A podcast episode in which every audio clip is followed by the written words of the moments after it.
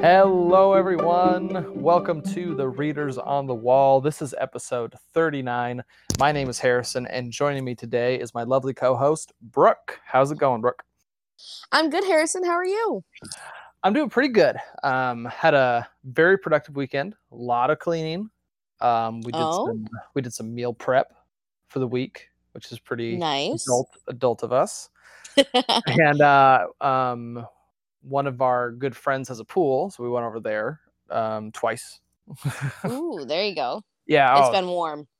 yeah. No, what it, it hit um it hit hundred yesterday in Oregon, which is Oh Which is- man. basically the worst scenario ever because we're all total wimps, and so we're all like melting and dying. And we went over to the pool and we spent all day there. It was it was pretty fun. Do you get humidity there? Um, I f- not not we do, but it's not terrible. Like I I've had Alabama humidity, and it's that's the worst. Uh, thing. yeah. Yeah, we get it we get not like, you know, southern humidity, but we get it we get it pretty good up here and that's it's been like, you know, high 80s, low 90s and so with that humidity it feels about the same. yeah. Like a slug, just like a slug all day. That's how I feel when it's really hot, Yeah. and really humid. I'm just like, oh. Oh my god, I know. You just walk out and like just that wall hits you. It's awful. But terrible. Uh, what about you? How was your weekend? Um, it, it was pretty good. We, you know, can't do too much um because I'm crippled right now. So um, but you know, we're just we um we went and we had dinner, you know, me, grandma Max, my husband, we we went out and we we got chicken wings and fried food and we had a good, you know, like take home dinner. So it was good. It was a good time. Good. I'm glad. That's awesome. Yeah. Um, I had something I was going to ask you. Oh, okay. Before we get into our wonderful chapters, which we had some pretty good chapters this week. We did. Um, so I don't know if you mentioned this in a show previously, but you work at a bank, so you're like super smart, right? sure, we'll go with that. Yeah. yeah. So what? So this whole. So can you explain this whole national coin shortage thing? I, I finally started seeing signs for it around my town. Oh, And I was like- I was like, was like, huh? Like, I, you know what? I bet Brooke would know what that is. Oh, yes. So, this is something that I actually have been dealing with for uh, probably about a month, month and a half, two months now. Mhm. Um, so basically, because of COVID, the mint stopped minting coins. And uh, apparently, maybe because of COVID, people were not coming into the bank and returning coin to the bank or into the economy in general. Uh-huh. Um, so there's a coin shortage. So the Hmm. the Fed had limited the amount that each individual bank could order from them in coin. So like my bank in particular, we have like hmm, you know three, I think it's like three hundred and some branches, two hundred some branches, something like that. Anyways. So the Fed limited the amount of coin that we could bring in. So then my bank then had to determine by you know weekly need where that coin had to go. So a hub had to take it and then it had to be dished out by couriers and stuff. Oh yes, Oh. it was a whole thing. Oh, Yeah. Jeez. Yeah, it's uh-huh. not it's not just like, you know, on Facebook everybody's like, "Oh, they're trying to make it a cashless society," you know, the conspiracy theory like it's not it's not all like that. Like there really is just they we couldn't order coins, so we didn't have coin to give to businesses. So, you know, hence why businesses are short and asking you not to use cash or, you know, use exact change so that they don't have to give you change. Right. So, Huh. so yeah, All but no, it is a thing. I feel very educated, and now now I can, now I can go on Facebook and say my friend Brooke said this, so you're wrong and I'm right. right? I'm just kidding. I've actually I've right, actually I am been educated now. Right. um well um ever since I started reading more often, like I talked in the last uh, episode, I've actually been off Facebook a lot more often. So I'm not nearly. Do you feel better about yourself? Oh my gosh, I feel feel like so everybody feels so much better. I I, wish so I could do it, but I just can't. no, I feel great because um, I joined a, like one of the probably the only reason I actually stay on Facebook. Of course, just to keep up with people. You know, it's nice to know what's going on with everybody. Mhm. But um, I the main reason I'm on there is because I joined like X Men fan groups and Game of Thrones fan groups and right. you know all these different groups. And whenever I'm like, because my my hobbies change so often, it's kind of ridiculous. Probably not very either. But um, that way, when I'm like really into X Men, I can go on the group and I can be like, "Oh my gosh, did you notice on page seven, panel 18, that blah blah blah, and the coloring was blue instead of green?" And oh my gosh, you know, right? yeah, just nerdy, just nerdy crap like that. But Mhm. um, but yeah, that's probably the main reason I'm on there. But like I said, ever since I've been reading more often, I've been off of it, and I've not nearly been as annoyed with the world. right. Because know, man, oh my gosh, Oh, it's uh, just crazy. I know we have like Amish who live down the road, and I'm just like, you know, they know nothing pretty much compared to what we know. You know what I mean? In comparison, it's like, wouldn't it be nice to just not know really anything and just not have to deal with all this every single day? so I was um so when this whole pandemic thing started, it was like probably like a month and a half into it. And you know, everyone's adjusting, everyone's trying to figure out what's going on. And this guy posts up online and he's like, Oh my gosh, did anyone inform the Amish about this? Do they know? Like, who knows? Like like has someone gone and talked to them? And and this and this guy uh, like I don't know if he was like a senator, but he, he was some some higher up in the government or of the, of the local government, and he basically Mhm. responded. He's like, "We actually sent a, a courier to them to chat with them and inform them of the whole thing." So oh you know, my god, least- that's so lea- funny. it's like at, least at least in our county they're informed. I'm sure everywhere ever, they're all informed by now. I was like, okay, that's good. oh my god, that is so funny. Yeah, I, How I know, right? considerate though.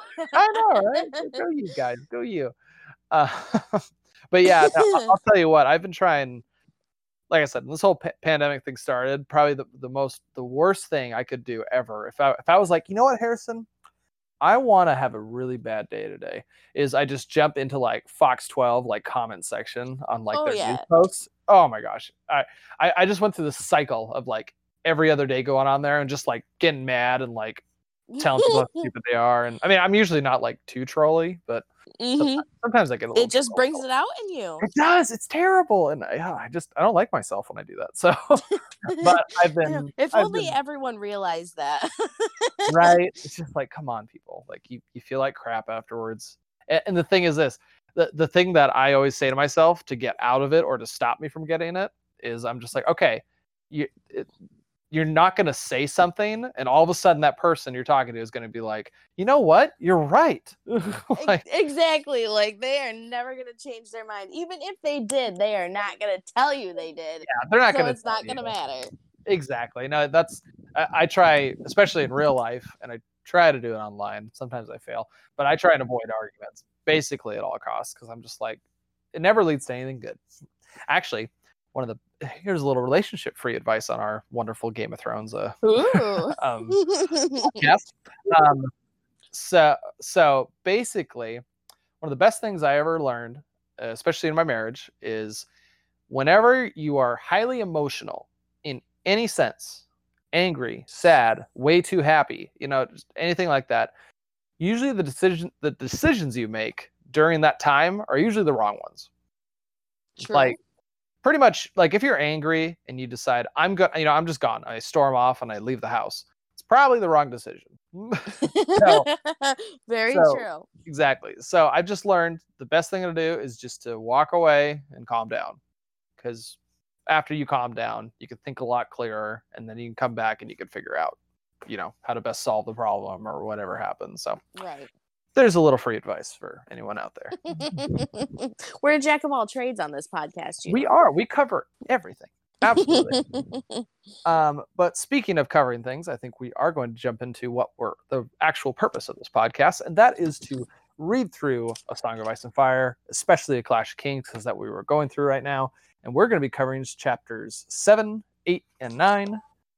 That is going to include Catelyn's first chapter, uh, Tyrion's second chapter, and Arya's third chapter. Mhm. So yeah, I would I would say great, a pretty decent three chapter setup, especially seven and eight. Nine's a little um, throwaway feeling. I'll be honest, and I'll I'll, I'll kind of explain that Yeah. there. Yeah. You can kind of agree with me, right? Yeah, I kind of agree. It's I mean it's good. Don't get me wrong. It's still good, but it's just kind of it's not to the same level as the other two. I agree. I agree, and we'll and we'll we'll get we'll talk about when we get there. Um, is there anything else you just got to get out, off your mind before we dive into this? I don't think so. I am ready. Uh, hold on. I'm not ready. Apparently, one second.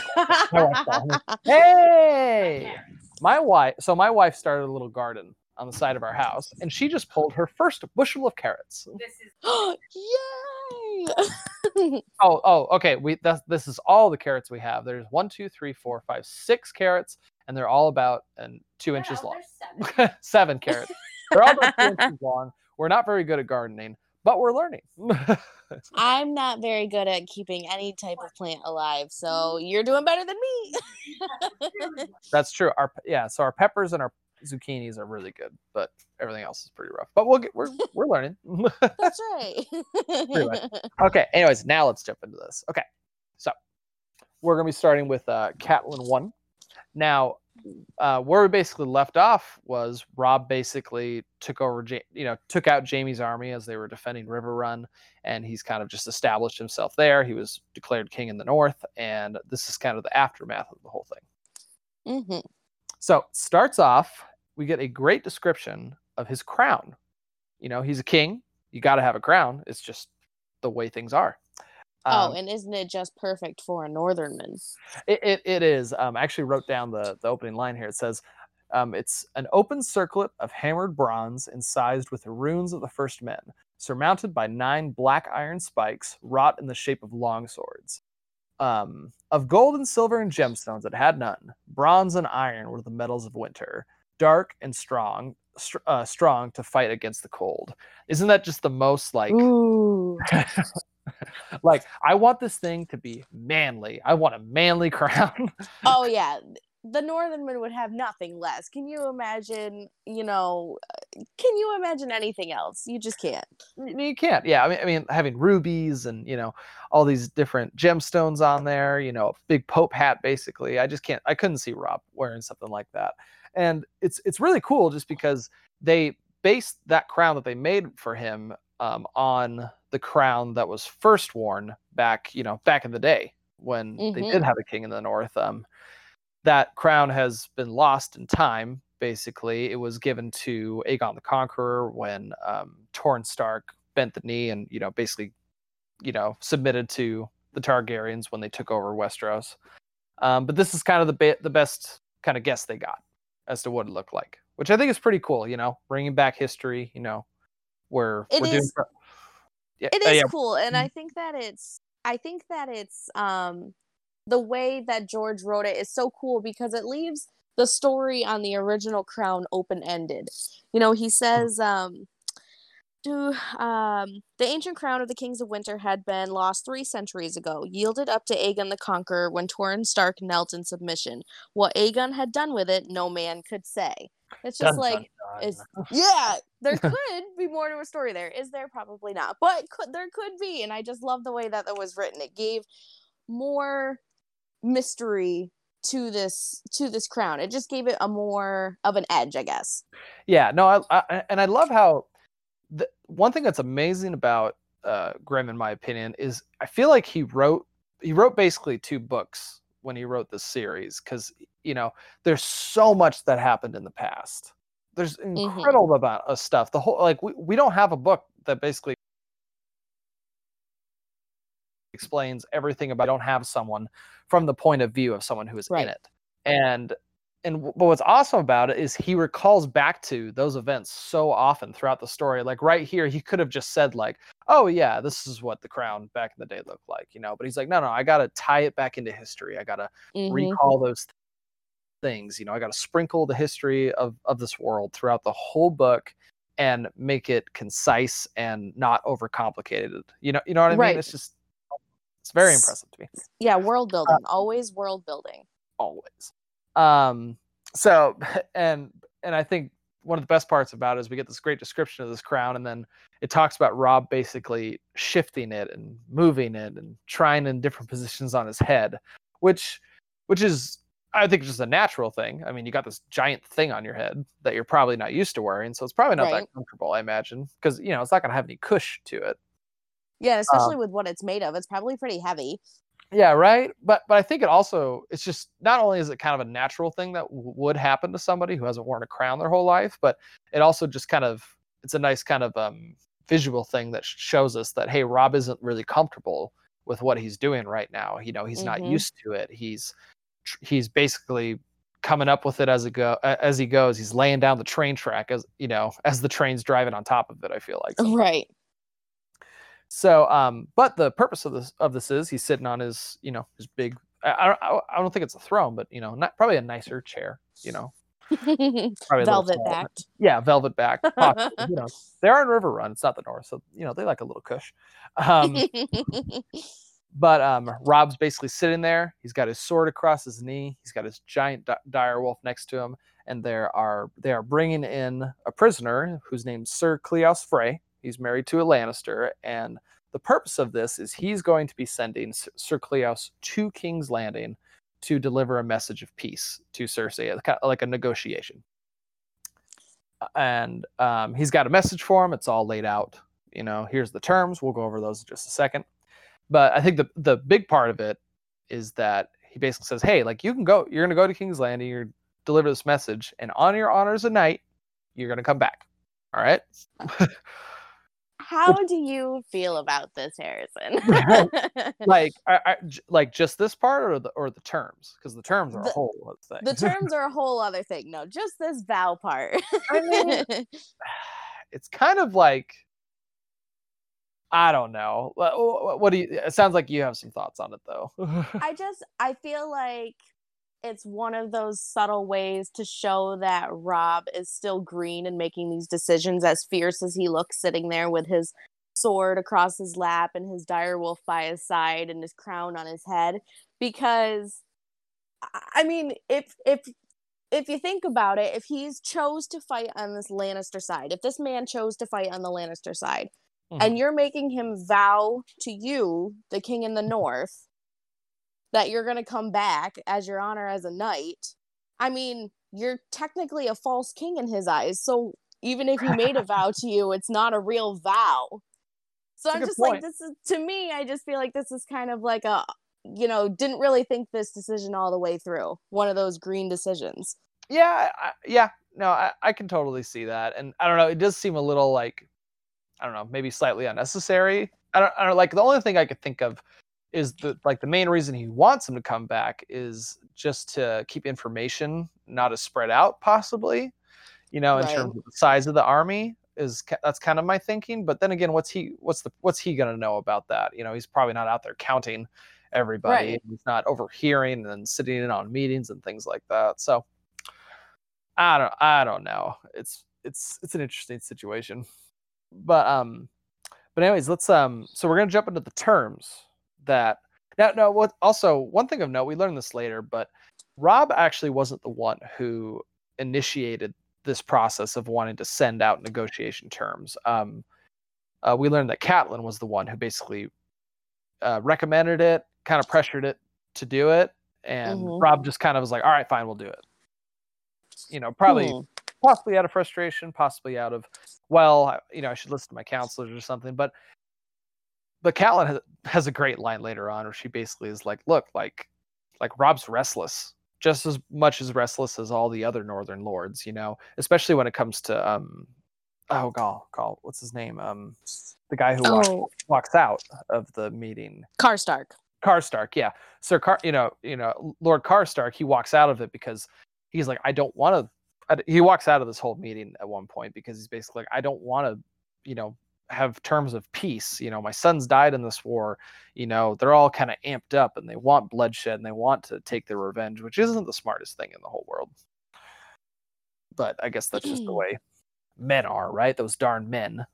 darn men. yeah, pretty much. So, um, so in term, uh, the terms of this negotiation, and I would say a, a chunk of these are nego- are reasonable. One of them yeah. is um, Sansa and Arya need to be released back to me. I think that's understandable. Pretty standard. Know? Yeah, I would say that's a pretty standard thing. The roughest part about that is they don't have Arya. So right. like which is rough. It's like So right already these terms are going not very well. exactly. It's funny like when I first read that I was like, okay, well they don't have Arya, so they can't fulfill these, so there's really no point to this already. but once again that gets into I feel like I mention this every time, but information is so important in this world because not everyone has all of the information. Right. know, we we have to- do as the Yeah. reader. hmm But these characters don't. We need to realize, okay, Robb doesn't know that Arya is like heading north right now. He thinks he thinks that she's a captured at King's Landing. So Sansa and Arya need to be returned. Sansa's betrothal to Joffrey needs to be annulled. I don't know if that's the right word, but it needs to be canceled. Again, But- pretty standard, I'd say. Yeah, I'd say that's pretty standard. And um, I will say this: um, sometimes I it, it kind of shocks me that their betrothal lasted this long, especially after all the events on the Trident when he tried to basically kill Arya, and he was attacked by the wolf, and all that stuff happened. I know, and especially now, like I can see still holding her hostage and everything, but it, but for the idea that the proposal is still on is still still weird to me. Right. Well, I, I'm curious how all that happens because I think I think it's pretty obvious that you know when the you know if they did get married, it would definitely be under duress. Like it's not something that she's okay with. Right. Next up, um, basically, uh, let's see. Hold on. If that is all done, uh, a bunch of their a bunch of like Lannister cousins and some other you know family members of the Lannisters would be released back to them as well. Kind of a trade. You know, our you know the Starks for the Lannister trade. But he specifically mentions that, or no, he doesn't mention it here. But Jaime isn't listed in this in this trade right here, which is, you know, it's kind of like, mm, I I don't see how the Lannisters are going to agree to that unless Jaime is released as well. Right. But we'll keep Not very equal, yeah right. unfortunately. Um, next one, um, the bones of Ned Stark and his men need to be turned over and returned to them. I think that's definitely a very reasonable request. I think Yeah, that's fair. like not even in times of war. I think it's just a courtesy thing that probably should be done anyways. But then again, Right. Joffrey's the king. True. right now when they're chatting about um, ned's bones they um, catelyn actually starts reflecting back on her husband of course you know pretty natural thing to do and she thinks back to when he first made the decision to become hand of the king and she's kind of racked with some torment and guilt here bec- because she pressured him to go south uh, well, you know to you need to go with robert with uh, robert to be his hand and figure out what's going Mhm. on in there which which of note um, that doesn't happen in the show. Just as a note, uh, Catelyn in the show actually wanted him to stay. That was kind of a, a pretty decent, eh, not a huge change, but a decently sized change they made. hmm Um, Ice needs to be returned back to them. Pretty courtesy, I would say. Yep. Um, then um, another big um, exchange of prisoners. Basically, Robb would release all the prisoners from the Battle of the Whispering Woods. The Lannisters would release all their prisoners from the Green Fork, the Battle of Green Fork. Pretty standard, I would say. And then, Except um, for oh yeah, and um, yeah, what is it? Um, is it? Yeah, Jaime. Jaime won't be released either. correct. Yes, No Jamie. which Again.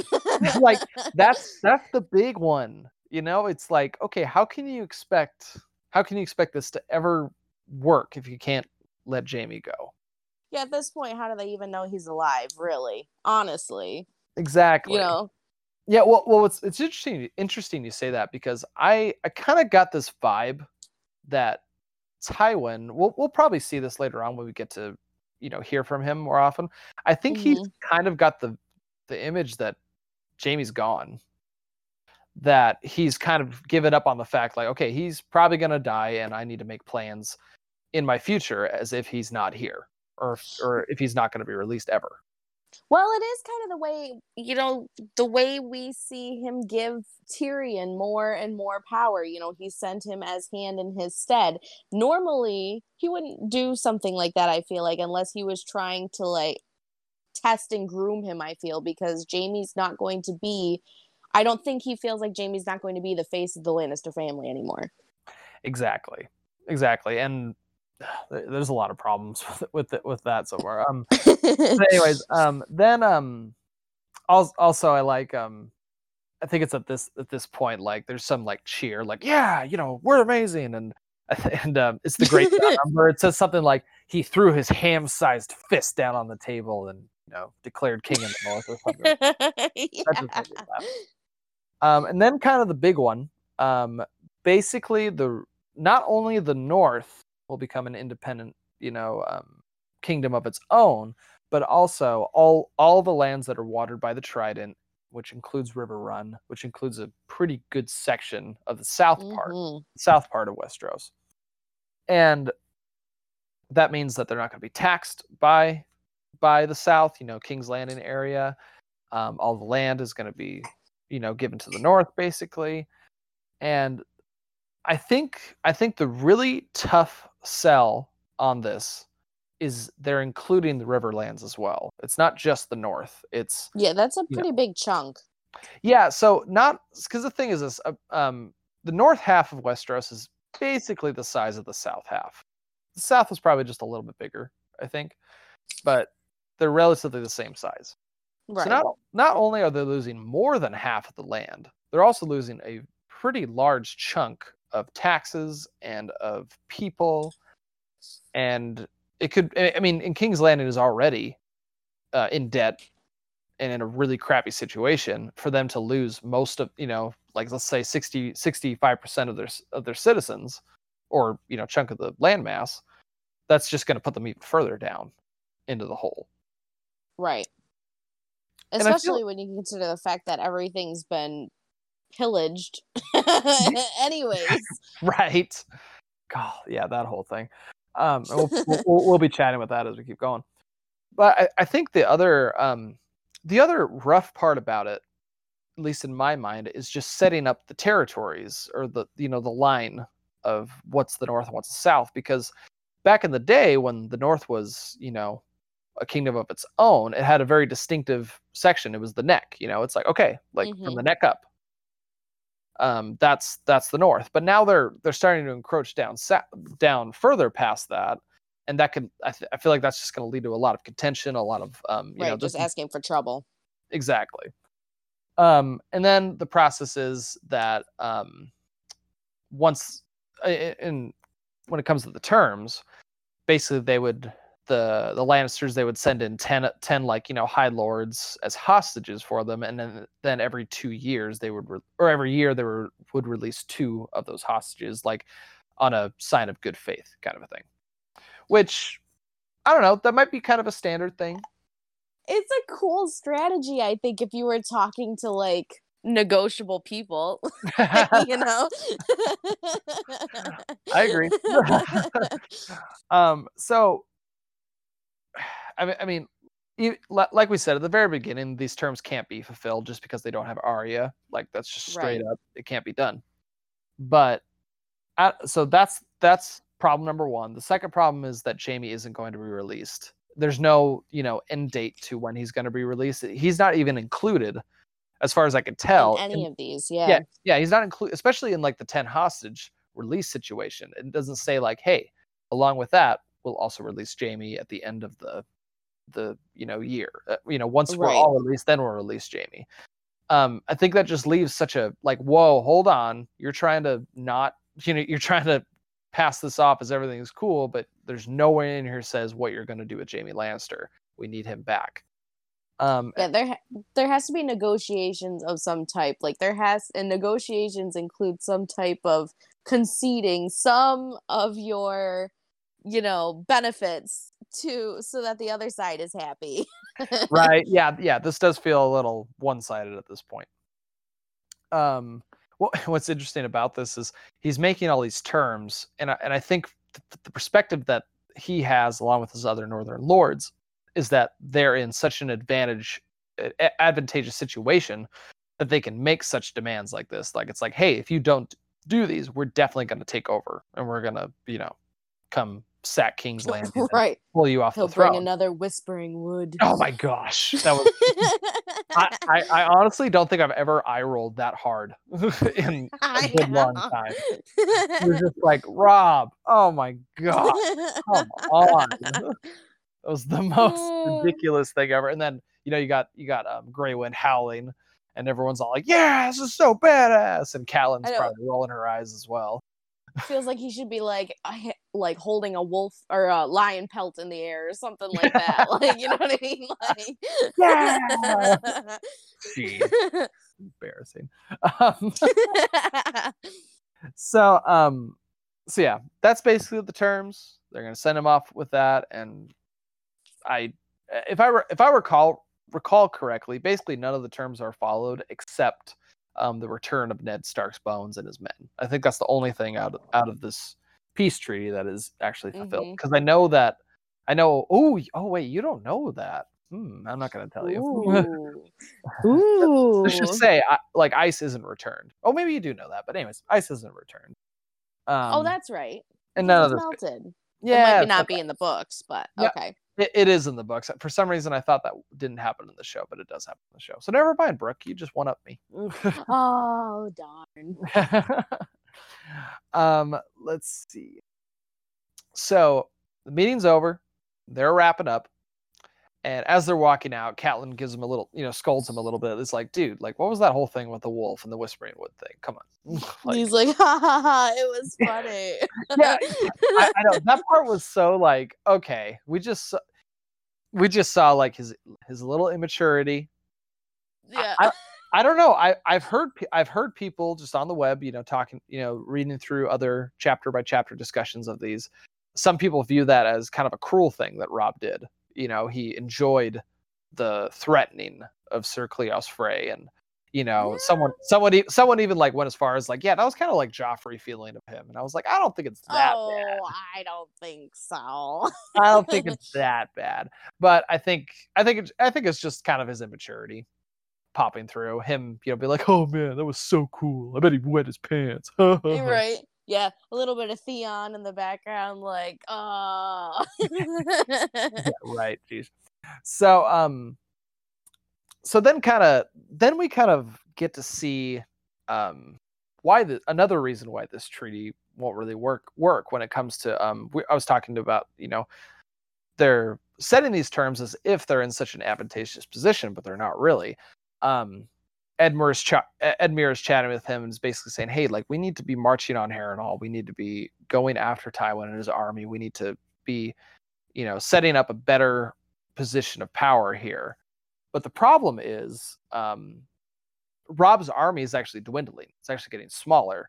And the purpose of it is, or the reason behind it is that Edmure basically gave permission to the river lords that were in River uh, Riverrun to go back out to their own castles, their own lands, to defend them against all of these Lannister raiders that are happening right now.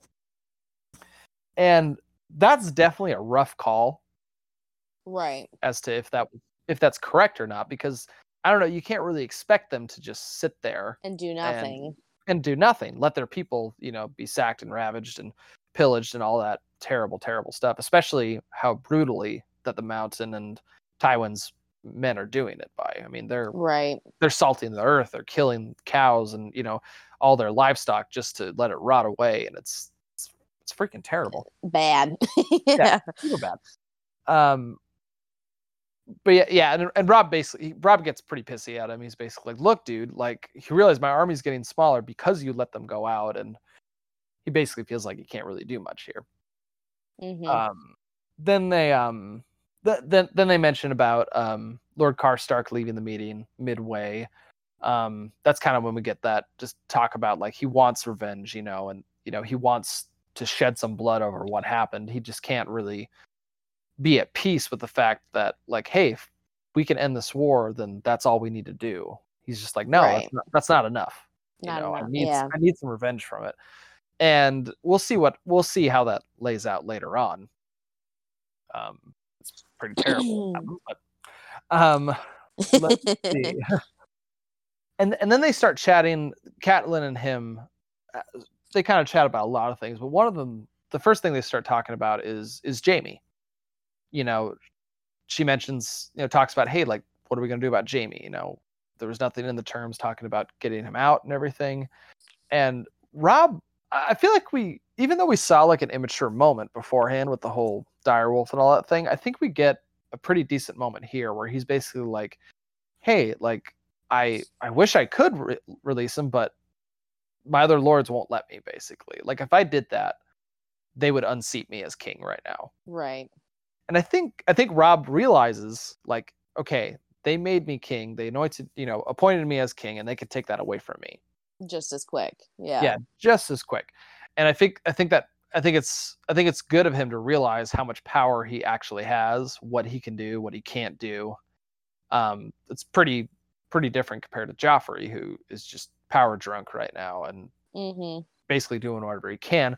But then again, if you think about it, basically everyone at King's Landing is allowing him, so it's partially their fault too as well. right, exactly. So much crap Product of the environment. yeah, pretty much. That's definitely part of it, and um, we'll get to that a little bit later when we get to Varys talking about his riddle thing. But that, that's the next chapter. Um, let- this whole section kind of surprises me Catelyn does because it's almost like she's getting a little bit desperate like she's not really thinking clearly. Normally she's very you know political. She's the one putting her two cents in on the political side of things and why they should or should not you know make a certain move. And here she's like almost demanding he make all these you know not smart moves just to get the girls back. Like she should know that the girls aren't as valuable as Jaime Lannister. You know what I mean? Like I just feel Yeah. like she's getting a little desperate to get them back. yeah, I mean, I, I mean, it, it's really, it's really, um, it feels like crap saying that. you know, yeah, saying- it does. It does. like saying like hey like in all honesty letting jaime go and trading it for the girls that's like in terms of you know the worth of human lives and love and family and all that it's definitely even but when it comes to this point where they're in the middle of a war like like Mhm. jaime can lead an army. Jaime is a very strong fighter. He can do a lot on the battlefield whereas arya and sansa can't. Um and the thing and and the thing is like even I, I think if you take it from the lannisters point of view i guess it could be a rough dis- it, c- it might be slightly rough just because they'd be giving well they'd be while they'd be gaining a great general and a leader they'd be giving up their hostages and kind of their vice you know right. But but no, I, I kind of agree i think i think the reason why Catelyn is so kind of stumbled right here is just because there's so much tension with Robb, his, her new relationship with robb right now Mm-hmm. you I know agree. She's, she's trying to be a mother to him but she can't really be the mother that she wants to be to him because he's a king now um she's so she's dealing with that she's also dealing with kind of you know this sounds a little negative but robb's kind of pride right now you know or the image that he has to put out there. Maintain. Yeah. yeah he's got to maintain that image of being a king he can't be going to his mommy to you know ask for advice or for comfort or anything like that um and i don't know i, I, I feel like Catelyn i feel like she sort of steps sets over the line here at one point and she's trying to like guilt him into doing into doing whatever it takes to get the girls back kind of like kind of like you were saying it's not the smartest move Well, yeah, because at one point she's just like, well, if giving Jaime Lannister back is what we have to do to end this and get the girls back, then that's what we should do. And he's just like, no, I can't do that. Like, yeah Hello. yeah no and, and i and i agree yeah it, it, unless unless peace is unless there is peace and everything goes down great then i could see the trade happening but if they're going to be in, a, in the middle of a war still they can't you can't let him. you can't let jaime Right. it just it's just not going to happen um i mean e- i mean it even hits to the point that robb basically is trying to get rid of her like she he mentions like hey you know why don't you go up to the twins and you can check out the girls there and you know send me some you know some advice on which one i should marry and wh- which which i just i cannot imagine Catelyn in any sense of the word like. I mean, it's just the thing is this. Like, I think the only acceptable thing that Catelyn, I don't know, she probably should do. I don't know. I'm sure this is a very tension argument here, but the only other, oth- the option she has is to go home and be with Bran and be with Rickon and you know rule Winterfell with them basically. And maybe that is what she should do. yeah, which looking forward, maybe that's what she should have done. yeah, well, well it's, it's really tough because I don't know. The more and more we read about Catelyn, the more I feel like I'm not saying she's a bad mother, but she isn't a person to just sit there and let other people do, you know, the Right. important stuff. You know, sh I, I feel like if she went home, um, I feel like she'd just be itching you Mhm. know, all day, you know, with worry. And, you know, I just can't imagine her being up there and le- leaving Robb to and just kind of hoping everything turns out fine. She's a doer. You know what I mean? Right. Right. So, as much as as much as the boys are young and they probably need her, she knows that they have Maester Luwin and everybody else there who can help them at this time where Robb is making like, you know, world changing decisions. Mm-hmm. So she's going to feel that Robb needs her more than the boys do. Mm-hmm. See, I think hmm, I'm not going to die on this hill, but it probably would be the it probably would be best for her to go back to Winterfell. Even like that's the right decision, even though against goes against who she is. Right. But like I said, if anybody out if anybody out there listening is like Harrison, you are an idiot, and here's the ten reasons why. I will gladly read those, and you, you can you can push me off the hill. That's totally fine.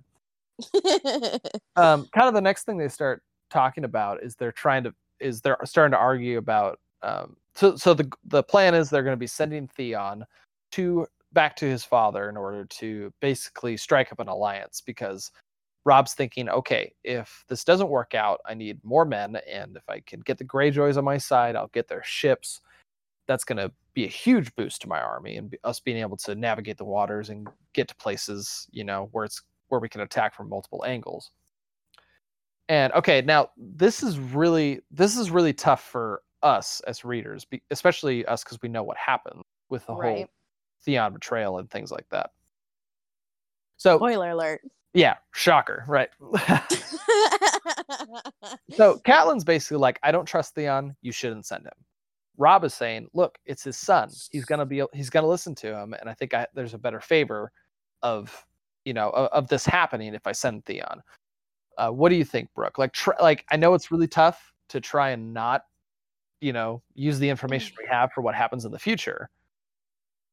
But I yeah what do you think i think it's almost like the same as sending the the prisoner back earlier the Frey man back earlier and asking him to come back like i just think it's like you're sending your enemy back home why would he listen to you like that's i you know hmm. what i hmm. mean like i just feel like it's a parallel that that's great no that that i, I didn't even catch that good job brooke i Thank you. so so my one argument that I have now. This is keep now. I'm gonna I'm gonna be talking about something that happens in the future, even though mm-hmm. I just said don't do that, but I'm going to because well, I have the microphone.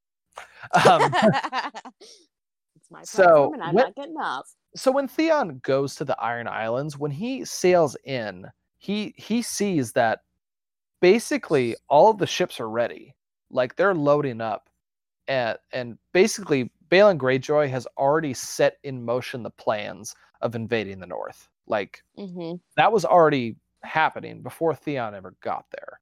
So I could see someone using that as an argument to be like, look, like Theon Theon didn't initiate the whole invade in the north. Balon Greyjoy did that. So it's fine that he went there. But right.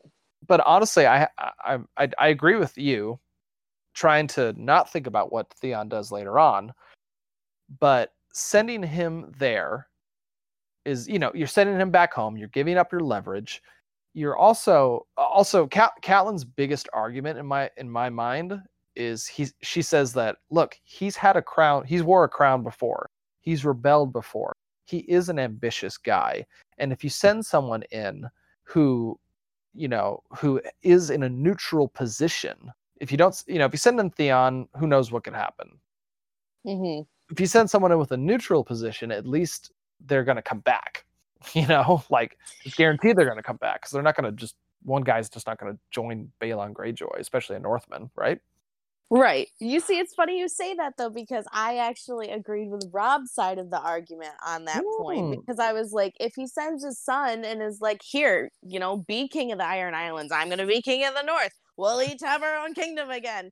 You know, sending his son is like a, shi- a sign of good faith you know what I mean? So I feel like that's why Robb kind of had it in his mind to send Theon and that it was okay, other than the fact that they're, you know, they're close and they do things together and Theon's kind of mm-hmm. like Robb's right hand man. But Right.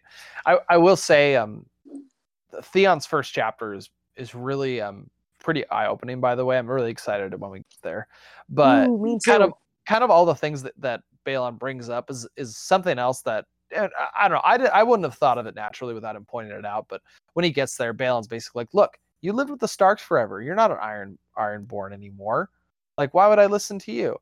And you know, True. everyone, ex- you know, Robb is expecting like, oh, like I'm sending the son in, they're gonna have a great rapport, and it's like, look, he's been a prisoner up north for what, 14 years, I think. I think is what. No, no, no, it's probably not 14 years. It's probably like 10 years or Mhm. so.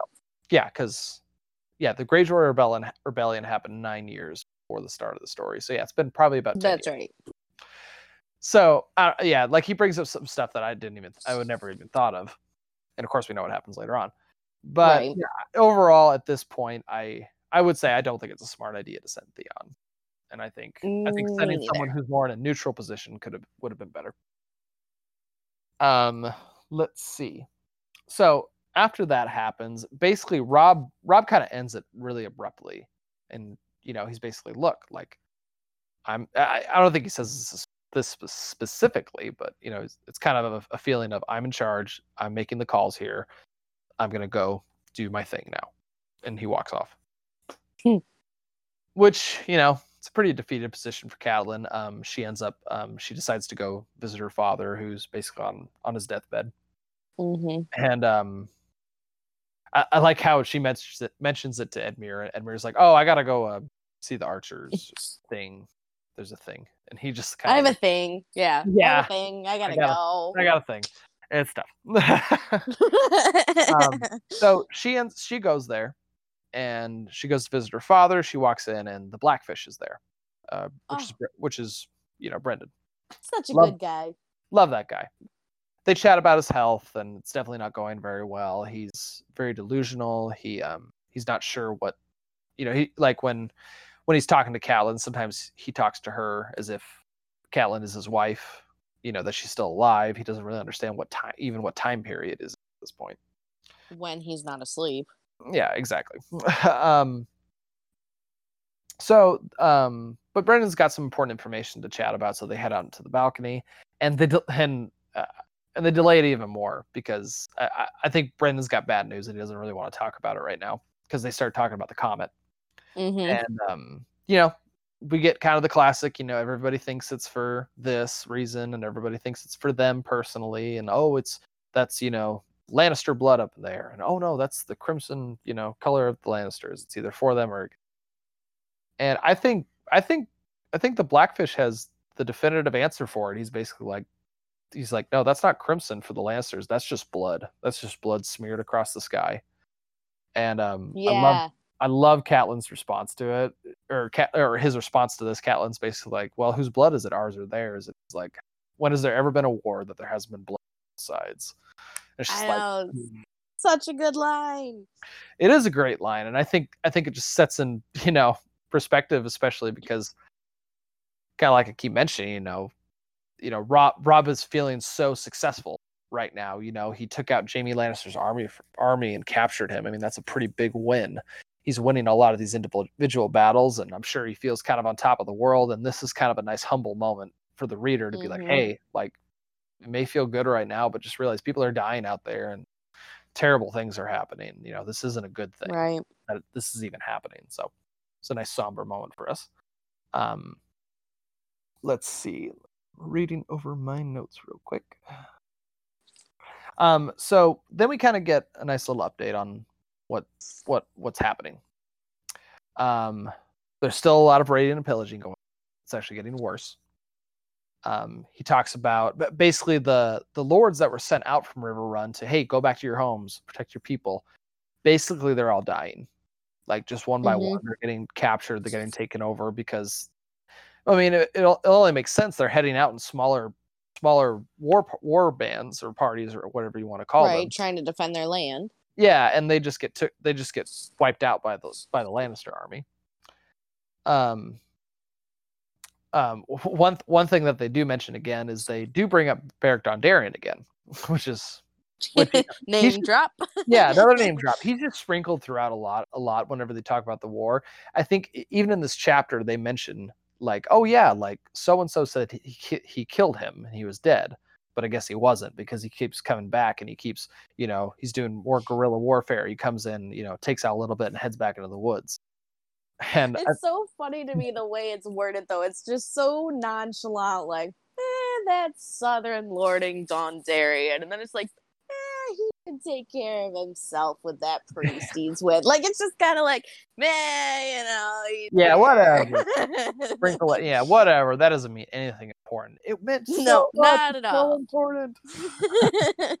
um they um they mentioned house Darry by the way so um she uh they mentioned the house Darry has basically been wiped out completely like the last the last male of, of, the- of the of the of the house has basically been killed and they're non-existent now. And kind of to bring into just another horror of war basically um the the last the last person of house Darry was like a child like he was probably 10 years and under for all we know. And that really that really hits Cat- Catelyn pretty tough. Um, of note, House Darry, the the reason we have a connection with them is when Robert and Ned stayed at an inn where the whole um, Trident trial happened and Lady was killed. They actually stayed at House Darry. That's so that's just a small little connection. oh. Yeah, on the nosy, right?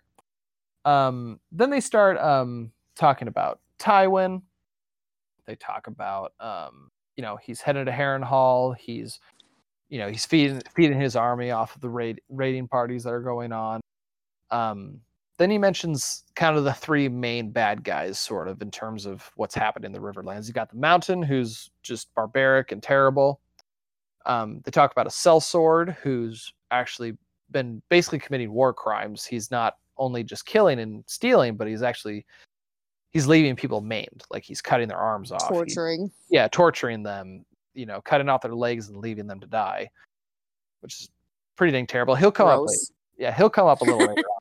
And then we also get a, a- name drop here of Sir Amory Lorch. Now he's going to be important later on. He played a pretty significant role in the sack of King's Landing, and we'll, when, Mm. when we get to Make more a about- mental note, people. yeah, mental note, bing, sticking in your brain. um, but basically, what's what's happening? The reason, kind of one of the big reasons this is happening, the raiding parties and everything, is Tywin's basically trying to draw um, Robb out. You know, he's kind of doing the the, the tactic of, Mhm. hey, are you really going to let all your people burn and die and all this terrible stuff while you sit up in your castle and you know, right? Like I'm right here. Come get me. yeah, right here and come get me. And and and the thing is, Catelyn's really worried that Robb's going to fall for that, because not only is it Robb, but all the other big lords in in in this army, they're all itching. You know, hmm they feel like they need to be doing something. They, you Yep, know, they won a couple of battles. It's been a while. Like nothing's happening. right?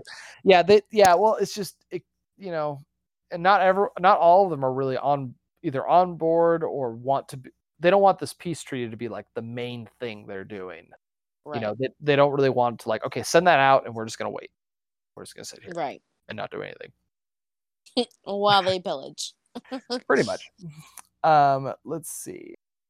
Uh, so that occurs. Um, then they talk about Harrenhal, which I'm going to let you chat about here in just a moment. Oh, sure. So, um, so uh, anyone listening here, I asked Brooke to just give us like a good little history lesson on Harrenhal because it is a major location in this story. Got great backstory, one of my favorites to listen to. Yeah, it was a And, uh, good lesson for me because the show doesn't really touch on all the backstory to Harrenhal, like Mhm. obviously like the books do. So I really didn't know a ton about it either. So it was a good lesson. Yes, and I actually love I love giving Brooke these little lessons. I'm probably going to do them a little more often because since you haven't read these books, it's kind of cool to be like, hey, let, us just really annoys you. By the way, you can tell me to stop. But Oh no, I love it. but yeah, but yeah, I'll have you do do these every now. Um, Cool. But before we do that, let's just we can just wrap up the chapter. It's almost done. Yeah. Um, kind of the the really big news that uh the Blackfish brings him is that there's this another Lannister army being prepped, um, which is a big Dun, shock to dun, Yeah, I know, right? Um, basically, they sent in spies or scouts or whatever to um, Casterly Rock, and there's a whole other army, grow, you know, being prepped and trained to go back out in the field. Um, you know, it's a lot of green boys. It's not, you know, the top-notch Lannister army that they that's out in the field right now, but Mhm. still, sometimes more men. You know, whoever has the bigger number sometimes sometimes wins. Right. And so that's something they need to keep track of. And then Catelyn, I feel like this idea Catelyn has, by the way, at the very end of the chapter, came on really quickly. Like there wasn't really a build up for it. But um, Yeah, I was kind of confused. I like reread it like I lost something somewhere. I was like, did I skip a couple of lines? Like, I'm not sure how we got here. yeah, yeah. I, would say this is like a small weak point in the chapter to me, just the way it was written. I feel like it could have been either built up or maybe explained just a little bit, a little bit easier. But basically, she had the basically says, okay, well, Tywin wants us to leave Riverrun and get back out in the field so that he can take us out. What if we did the same? What if we did that to him quicker? And she basically says, okay, well, we need someone else to cause, you know, terrible things to happen somewhere else. And she's like, hey, let's go chat with Renly. Let's get aligned with him so that he can come from the south. And that will take Tywin's attention away from us and possibly have him leave Harrenhal to go take care of Renly instead of focusing on us. hmm Yeah, and like I said, that happened really yeah, which I think, you know, it's At first glance, it's an okay plan. yeah, yeah. At, at first glance, it's like, okay, that would be nice to happen. But then But- what happens when the Lannisters are out of the picture? Yeah, exactly. The, just the, the problem is you got You got She's Balon just Grade- trying to stop the war to get the girls back. yeah, exactly. She's basically pulling at any straw in order to stop this and to get her family back together. Just the thing is, like, if you align yourself with Renly, I think she even mentions it. She's like, I'm going to give every king whatever he needs, homage. You know, that's what they want. Which basically she's saying, okay, like if Robb has to give up his crown in order for us to win this war and for, uh, for us to be done, then that's what we're going to do. And it's like, okay, Mhm. Catelyn, but you know, you're not calling all the shots here Right. and you know you can't make this bold of a decision and have it expected to work out because the thing is like you got to go there you got to she's going to go down there and see renly and chat with him but it's like do you really expect renly to align with with us and then then he's going to take over as king in the south and then give up a huge chunk of of his taxes and of his people you know like it's just Right. Like this is just step one of a many step plan that has not been thought about. well, exactly, and then, and then plus then you got this whole R- Robb's basically like, sure, I'll I'll give I'll give uh, Balon Greyjoy a, a crown, whatever, that's fine by me. And it's like, okay, like once again, that's not a that's not that you're making that sound like a small decision, and it's not a small Right. decision. That's a big deal. So basically, people just aren't taking things serious enough. They're not thinking very straight. I feel like they need to slow down. And I, I mean, I say yeah, that like getting I say that like I have all the answers. I don't have all the right. I don't know what the course of action would be, but from an outside perspective, looking in and just judging about what I'm looking at, it's not very good. So,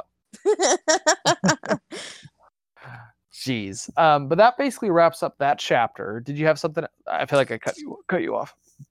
oh no, nope. That was pretty much all I had. Okay, I I, I love that chapter. It was, it's a little info dumpy, but It is. but I still feel like it's still a good one. Oh, you know, one thing I noticed that it doesn't really make any difference. It was just a little like thing that I noticed.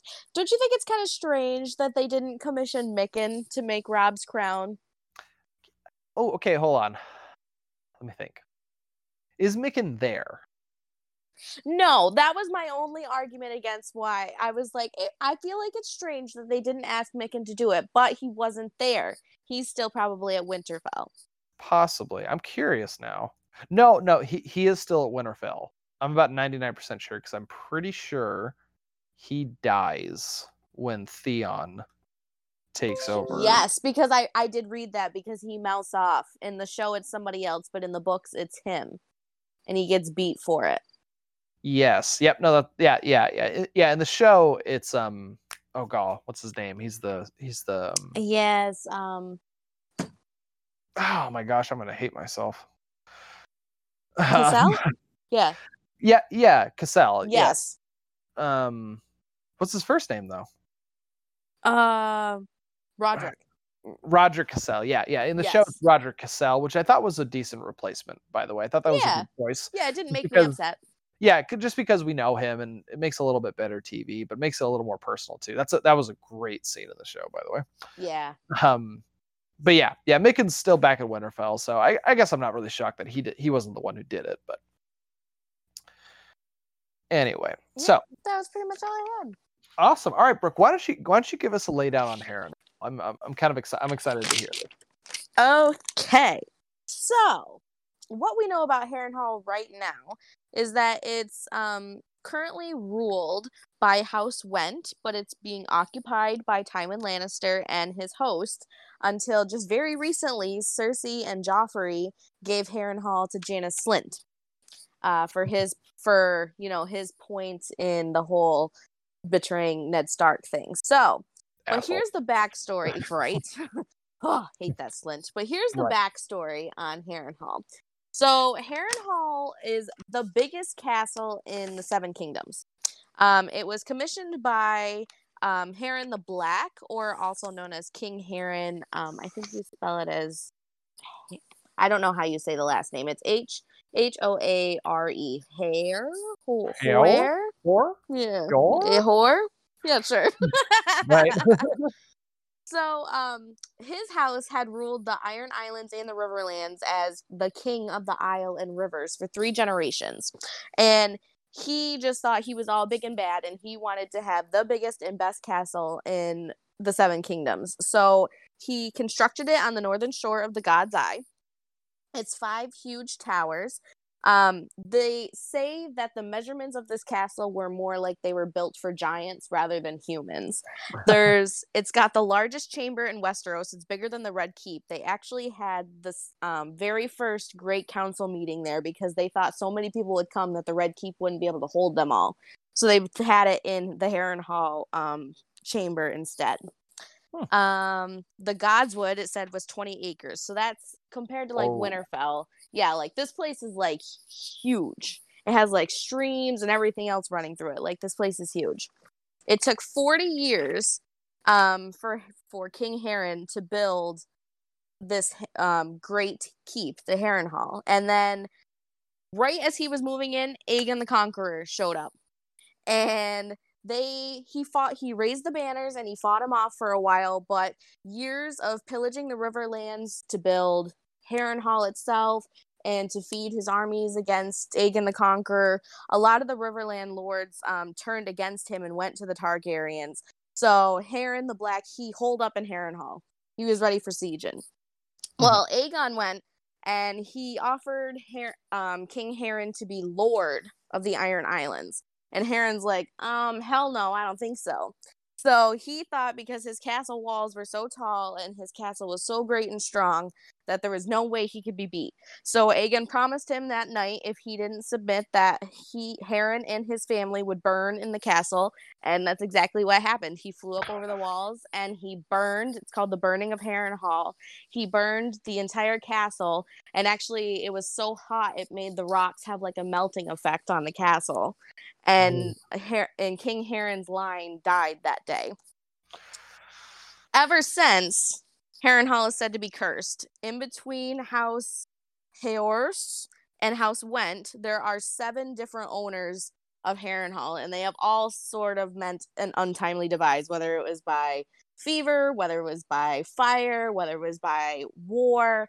Um, just bad things happen in this castle, man. Bad things. So so basically they they're they uh get the position of the defense against the dark arts teacher every time they get in, right? right, exactly. it only Man. lasts for so long. What a great what a great backstory to a castle, by the way.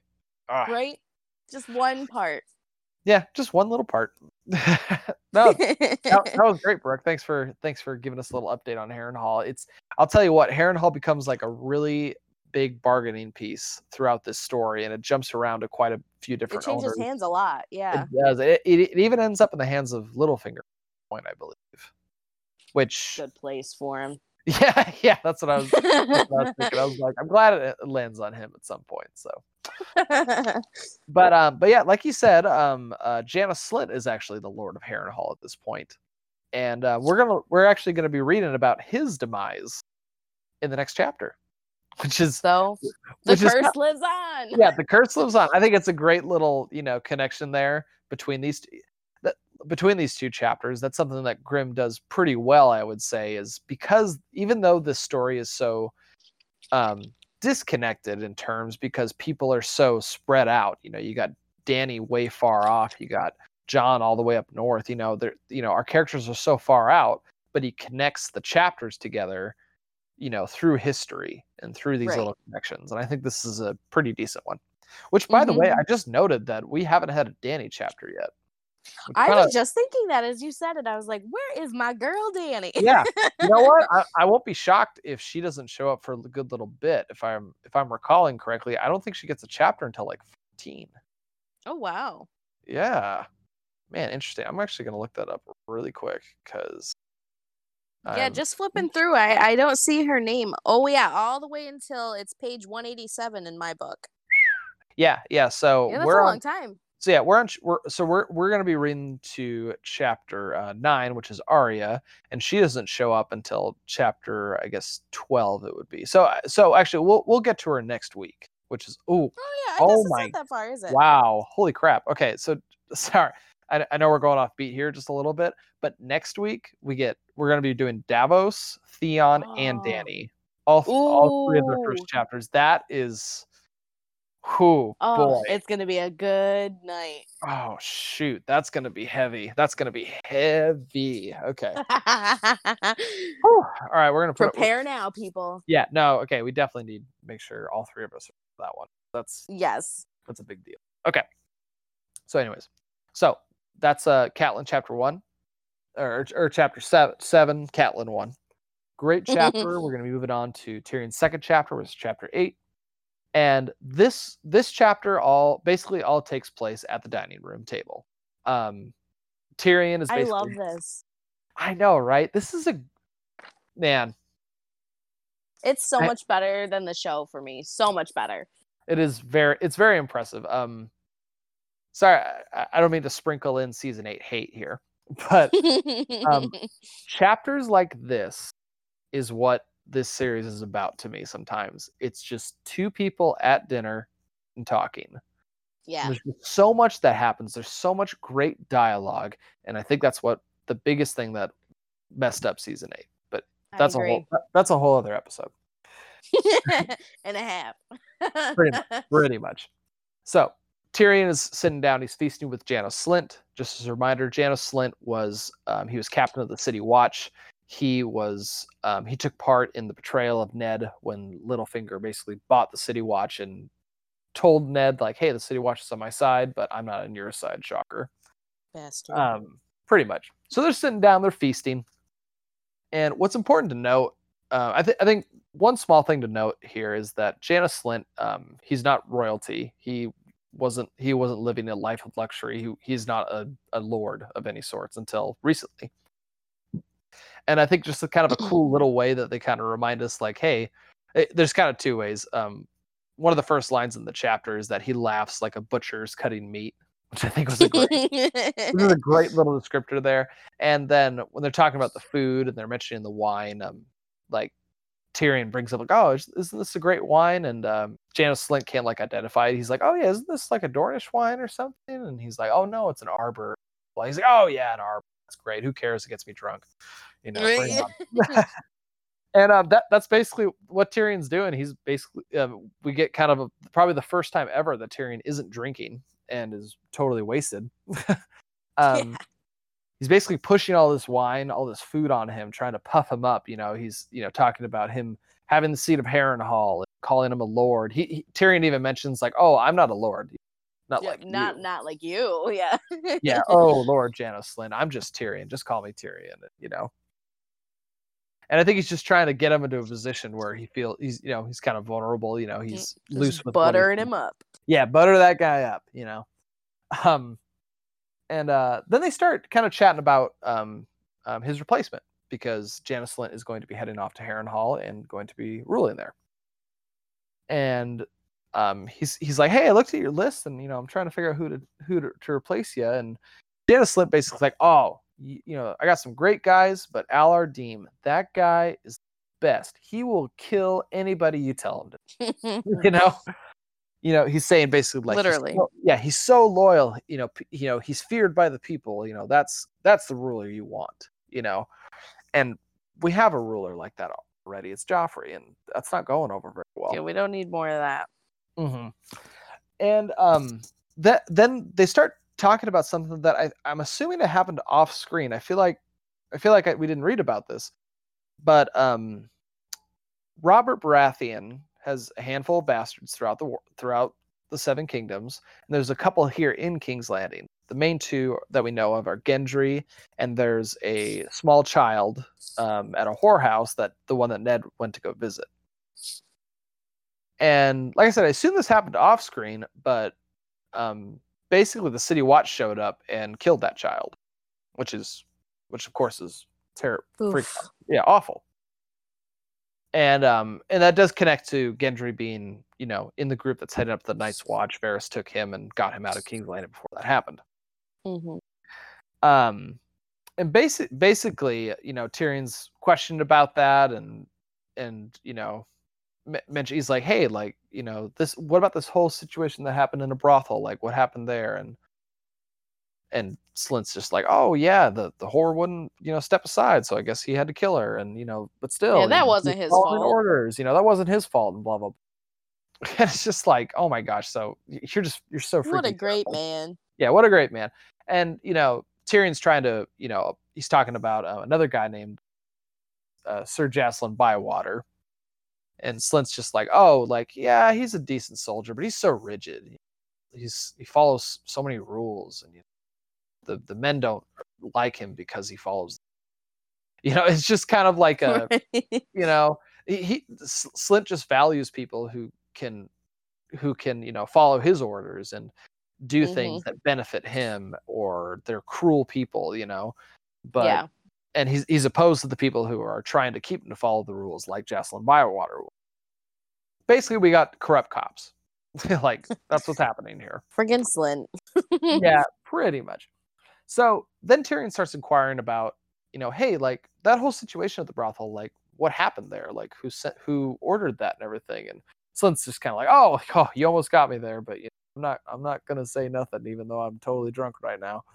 I have to Um, give it to him.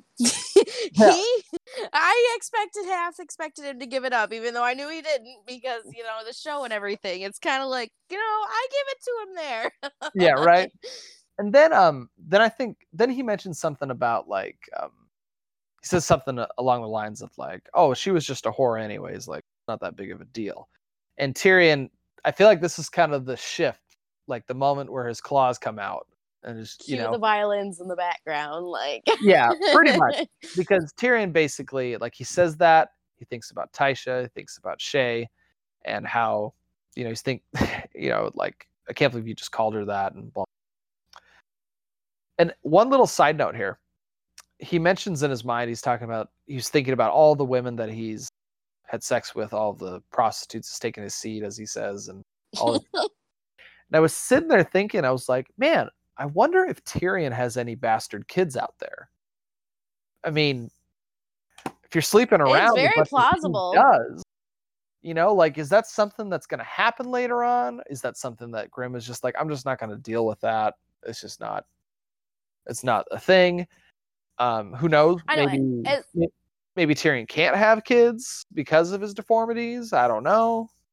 yeah, it's you know it's funny as often as bastards show up that somebody like Tyrion never has had one show up. you know? Right, right. I, y- yeah, it's one of those things. Like I kind of would expect that to happen, but maybe maybe that's just you know maybe Grim just decided like you know what I'm just not going to deal with that. I already have so much going on. This on. story is so big. I know, right? I don't think I could have this. But yeah, that's just a little little thought I had while. Um, then they start talking about Ned's execution, and Slynt's basically like, "Oh well, uh, you know, the king told me to do. It's the king." And, and Tyrion's just like, "Dude, that kid is 13 freaking years old, you idiot. yeah. Why would you listen to him?" And he's like, "Oh, but he's the king. Like, that's just the says all that's be the way it is. That's Yeah. the way it is. Um, let's see, and then then this is when Tyrion starts getting pretty gruff and pretty you know rough with Slynt. He's basically like, "Look, dude, like obviously you were already bought because Ned Ned came to you, you know, as as the leader of the City Watch for you to be on his side. But I guess you know here you, you were already purchased, you know."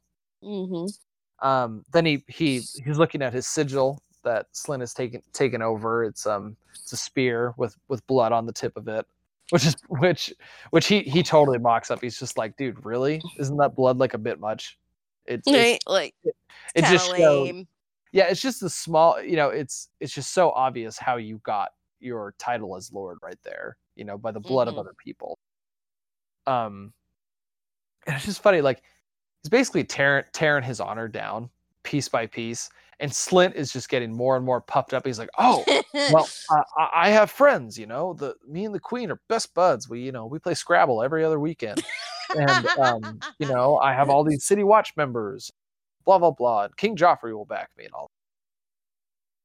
And um, I, I just love how was it? He met, he calls him like an the imp and he calls him a dwarf and Tyrion's just like look Well, first he know. calls him first he calls him the imp and then he call then Slynt calls him a dwarf and he's like well that's where you draw the line. Yep. Like- pretty much yeah. He's basically like look you should have stopped there. And that and that's when he really gets pretty ferocious. I mean he he has to call in daddy at this point but he's basically like look dude just be great i like really i'm tyrion lannister you know i'm the ha- i'm i'm acting hand of the king right now you just be freaking grateful that you don't have to deal with my father and that you're just dealing Mhm. with me and that kind of wakes it wakes Slynt up just a little bit you know i'm i'm sure the the wine kind of made him a little more brave in Right. sense. but this is the moment that he realizes like oh shit yeah.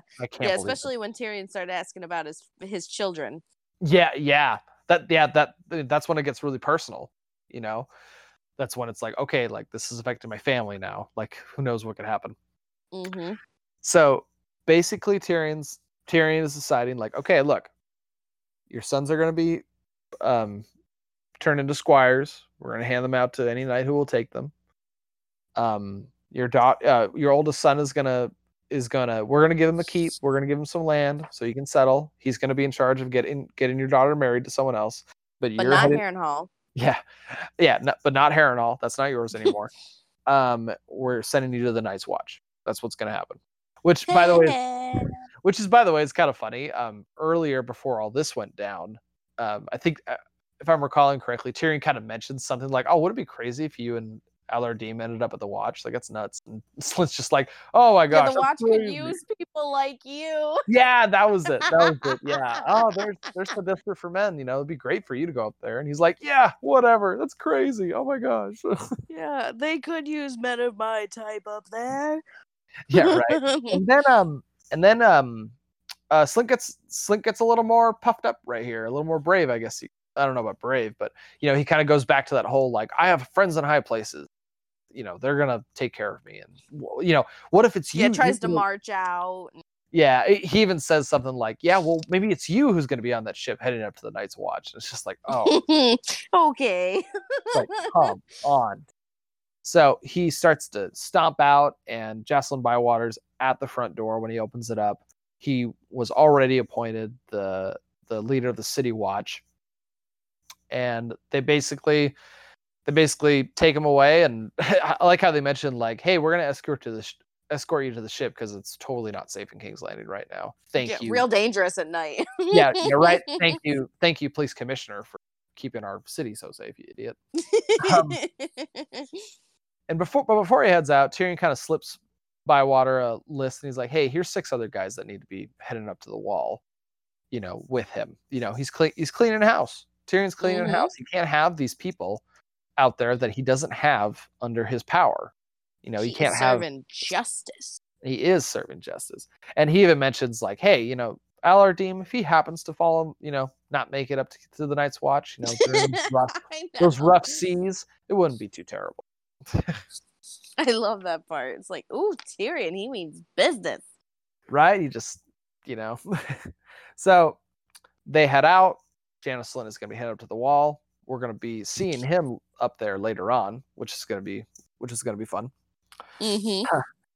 Um, after that, he's sitting there. You know, the servants come in and start taking away food and cleaning it up, and he's sitting there just kind of mulling over what just happened. And then, uh, then Varys shows up. He glides in as Glides in smelling like lavender. oh, jeez, his powdery head, that bald head of his. Um, uh so they're chatting and um basically Tyrion finds out that um Varys Varys knew that Cersei was the one who ordered the killing of the bastard child. Um you know, he already knew that that whole time. And Mhm. Tyrion Tyrion kind of gets pissed off at him. He's like, dude, like what the hell? Why why did I have to go through all these hoops for that? And Varys is like, look, I'm not gonna incriminate myself. Like I'm not gonna I'm not gonna be backstabbing Cersei in order to benefit you. Because I'm I'm in I'm in these waters too with you. Right. I'm not I'm not gonna give up my position just to boost you up. And uh, then we get that great line. That, that I I feel like this is there's a poem in here or something deep. It should be engraved on a stone somewhere. It just says uh, he says um the storms come and go, the waves crash overhead, the big fish eat the little fish, and I keep on paddling. I. It's It just doesn't sound like it goes in this story. It sounds like it goes on a piece of art that you find in Bed Bath and Beyond. Like yeah, probably. that's that's funny. you know, keep on paddling, you. You know, oh jeez. oh man. but I, but I mean, I think. Well, I, I kind of agree. It does sound like a motivational poster at Bed Bath and Beyond. I think it does tell us what Varys's motivation are. He's just like, look, all this chaos and all this stuff that's going to be happening around me, but I'm going to keep going. I'm not going to be giving up, giving up, you know, who, where I'm at and the power I have just to help you Mhm. out. It's not going to happen. Um, um, let's see. Then they keep the, they continue the conversation. They talk about Varys mentions to him that he helped a boy, the other bastard son of which is Gendry, to get out out of the city. So that's co- that's confirmed. Um, I know at the end of last the last book we were like, I think that's been Varys. I'm pretty sure, but this is confirmation that it was him. Um, let's see. Dun- Sorry, I lost my spot. One second. Mm-hmm. I got a lot of notes here. Um, man, sorry. oh, Yeah, So, so, so when I write my notes, um, they get messier and messier as the chapter gets to the end. Oh, Like, I hear you. Yeah. starts out super nice and then it gets a little convoluted there. Yeah, but um, but yeah, then then Tyrion basically, you know, he mentions like his plan is to get people into power that that he's in control of. He can't have these, you know, wild cards out there or that they're serving other people. But then I th- I'm pretty sure at this point in his mind he's thinking like, wait a minute, did I just get rid of a Littlefinger guy for a Varys guy? You know, right. Varys was the one who brought up Jacelyn Bywater, if I'm recalling correctly. And you know, T- Tyrion's pretty uns. While Tyrion has this power, he still isn't feeling very secure right. because you know there's just there's just so many layers of loyalty and you know oaths and all that stuff, and he just doesn't know. He doesn't know everybody, and he doesn't feel like he's in full control at this point. And that's when Varys, start, Varys brings up the riddle that he mentioned last chapter, which I still think it would have been better if they stuck this these two in the same chapter. It kind of feels weird to propose the riddle and then like five chapters later bring it up again. Yeah. Yeah. Even though it's simultaneous in Tyrion's chapters, the break in between just feels weird. I don't know. Yeah, no, no, it just it, it kind of gets rid of the punch. It's like it's like they set up and they're like, okay, we're gonna wait for a while. All right, now yeah. you know. So, anyways, it's fine. There's, I think it's the first time I've ever, I've, I would say Clash of Kings is a great book, but I think this is the first time that I've had some, some consistent criticisms about the writing. Not that we love you, Grim. Don't worry about it. We'll keep reading. Yeah. Yeah. Keep writing. Yeah, up. he did, he did put out an update that he is writing, but I don't know. I'll believe it when I see it. I don't know. Like I mentioned this in the Game of Thrones addicts group. I'm like, look, I whine and complain that he's taking forever, and I want out the book now. But as soon as that book's book hits the shelf, I'm gonna be hyped as all get oh out. yeah. Oh And- yeah. and it's gonna be like the past 10, eh, 10 or whatever, how long it's been, have just flown by, and it's like, oh, it wasn't that long. Um, let's see. So Varys then answers the riddle, and I feel like Tyrion, like, if Tyrion just doesn't like grasp it as much as you think he would for being, you know, we feel like we view Tyrion as kind of a smart guy, you know, has Yeah. some wisdom. He's a little, he's witty and all that, but. But ba- basically, so just a refresher. Basically, the riddle is that there's a sellsword who stands and stands in the middle. There's a king, there's a holy man, and there's a rich man and they're and all three of them are basically trying to tell his sellsword, "Hey, kill the other two. So the rich man's like, "Hey, I'll give you all. Go kill these other two. The holy man, "Hey, do this for the faith. Kill the other two. I'm your king. Kill the other two. And I think it's a great way to describe, the, you know, a great riddle to show that um, Varys basically says, "Look, power resides where people believe it resides." And he uses the example of Ned's execution to kind of get the point across. He's basically like, "Look, you know, the sellsword is the one who has the power in all because he's got the sword, he's got the weapon, the thing that's going to kill the other two. But the sellsword is going to follow the orders of one of these powerful men. And when it came to Ned's ex- execution, Joffrey, who everyone believes has the power, gave the order and everyone followed it.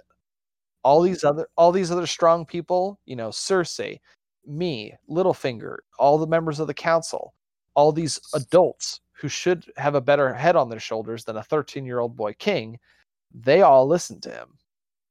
And you know, it's just I think I think this riddle is going to is something we need to keep in mind as we go throughout this whole story because we're dealing with power between five kings you know we're you know Right, we're dealing with right.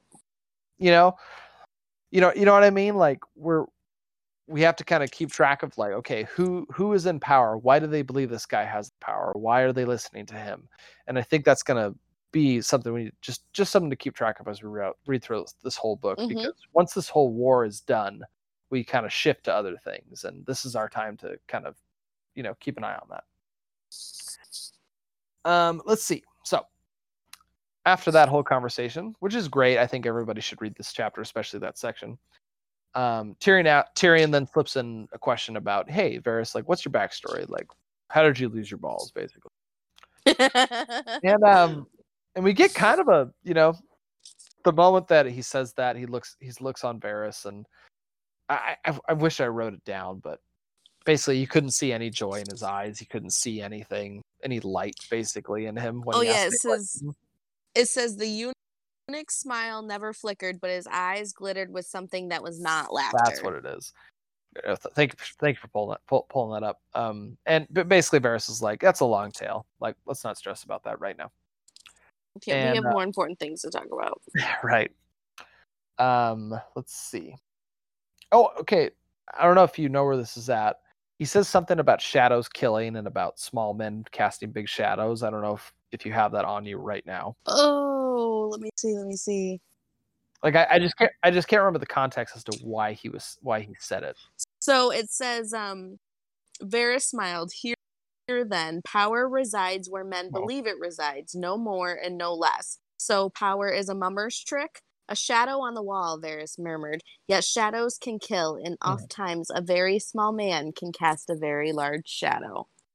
So those are two just really one's a call back um, to Tyrion way back in Jon's first chapter. That was a pretty big moment for when Tyrion was chatting with Jon, and then Tyrion headed into the party, and Jon noted like, "Wow, for that small of a man, he sure certainly does cast a big shadow," you know. Mm-hmm. So there's just a little callback, and then the whole shadows can kill. Of course, that that's gonna come up later on when Renly is killed by a shadow. Dun dun dun. thought that was an interesting little just a little connection there Yeah. So um once again Varys kind of blows off the whole question about what ha- about his past and he's like hey there's a couple tr- uh, treasons. There's some treasons we got to take care of. Um so uh there are two Redwyne there's a pair a pair of Redwyne twins who are basically wards at king's landing to keep the Redwynes in check. And they basically they've paid off they've paid off a, uh, a couple of guards so that they can escape. And Tyrion's just like, okay, well, get the guy that they bribed, send him off to the Night's Watch as well. Which, by the way, props to Tyrion for keeping the Night's Watch in mind. He's heck, he sent Right, like I know. Such he's already sent like Tyrion. he's already sent like eight guys up there. It's pretty impressive. and just to you know, let's keep an eye on them, make sure nothing crazy happens. Um, there is a captain of a, of one of the ships at King's Landing that wants to basically defect and head off to um, Stannis and swear loyalty to him. And t- I don't know, I don't know. This this part's a little rough in my, eh, when I think about it too much. But Tyrion's basically like, okay, well, get the captain of that ship, and you know what? Just put him down for a dose of Joffrey justice. Like, let's just. I- I know. it's a little it's a little At first, he was like, "Do we have to make an example of him?" And then he's kind of like, "Well, it would keep Joffrey busy. All right, give him to Joffrey." It's like, oh man, I know, right? It's it's a little cruel on Tyrion's part, I would say, but I guess I don't know. Keeps Joffrey out of his hair. I don't know. That's still terrible. It, well, it uh, it just it does seem like there is quite a lot of treason abound in King's Landing right now. So I guess I can see where they need to make an example of it to try and nip all that in the bud because Yeah. I mean, these are just three examples and it seems like there are more, you know what I mean? So it seems like it's a subtle way to to show that there's not a lot of faith in the Lannisters running things. hmm Um, let's see. Next up, um, one of the mountain men, he killed killed the son of an innkeeper because the the the guy was cheating at tiles, and Tyrion like just basically first he basically brushes it off and then makes a joke of like, oh yeah, that you know the the honest people of King's Landing should thank Timett for that. And I'm like, that's pretty uncool right there. I know. Like yeah, that was a little that that that was a you know kind of like a notch down in my respect for Tyrion. It's like, dude, that's not No. it's a bit uncool. Um, then um, then he mentions that there's a bunch, a lot more holy men in the city, preaching about the comet and spreading fear. And Tyrion, uh, oh yeah, yeah. So Tyrion basically says, "Eh, don't stress about that right now. That we have, we had, we got to get through this book and Storm of Swords. We'll deal with that in a feast for crows. Okay, like let's not worry." See, I I- I feel like this was a like a moment where Grim like kind of put it in there, and he was like, "Okay, we'll see what happens." Like, I kind of want to mention Right. more holy men, but we'll see what happens. You know, like, you know, yeah, right. Grim If talk- I need it, it's there. If I Mhm. don't, it was Yeah. it's a nice little filler.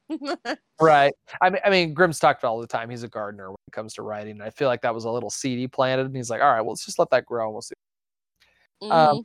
of of note, um, Tyrion does actually mention right here that he says something along the lines of like, "Oh, well, it is almost 300 years since Aegon landed, so that kind of makes sense that these people are freaking out over kind of a historical moment." So that just gives us a little piece of the timeline. You know, it's almost Mhm. it's like 299, basically uh, AC or no, it's um, is it AC? Yeah, after the yeah, after conquest. Yeah, after conquest. Yeah. So it's uh, so I believe it's 299 AC right now. So just for all you history nerds and The all you guys you know. Yeah, the more you know. And then the last thing, let's see, the last one that um, he mentions is um, Balon Swan at a at a party or like you know a feast they were having. He basically makes mention of like they make a toast like, oh, let's toast to the king, and he says like, oh, but which king? Oh, I'm so funny. And Tyrion basically more than three cups. Yeah, right.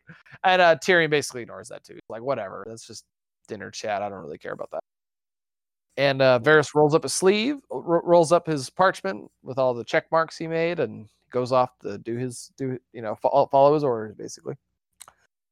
So Tyrion is um, heading back to his uh, to the Tower of the Hand, I believe, and uh, he's just kind of going through his mind everything that just happened. He's feeling pretty. He, he mentioned this is where he talks about feeling insecure. You know, he's like, I have the, I have the city watch, I have the mountain, I have my position of hand of the king, and yet I still don't feel like I'm in full control here. And I don't think he Mhm. could ever feel in full control in this place where there's so many people who have power or are viewed as having power.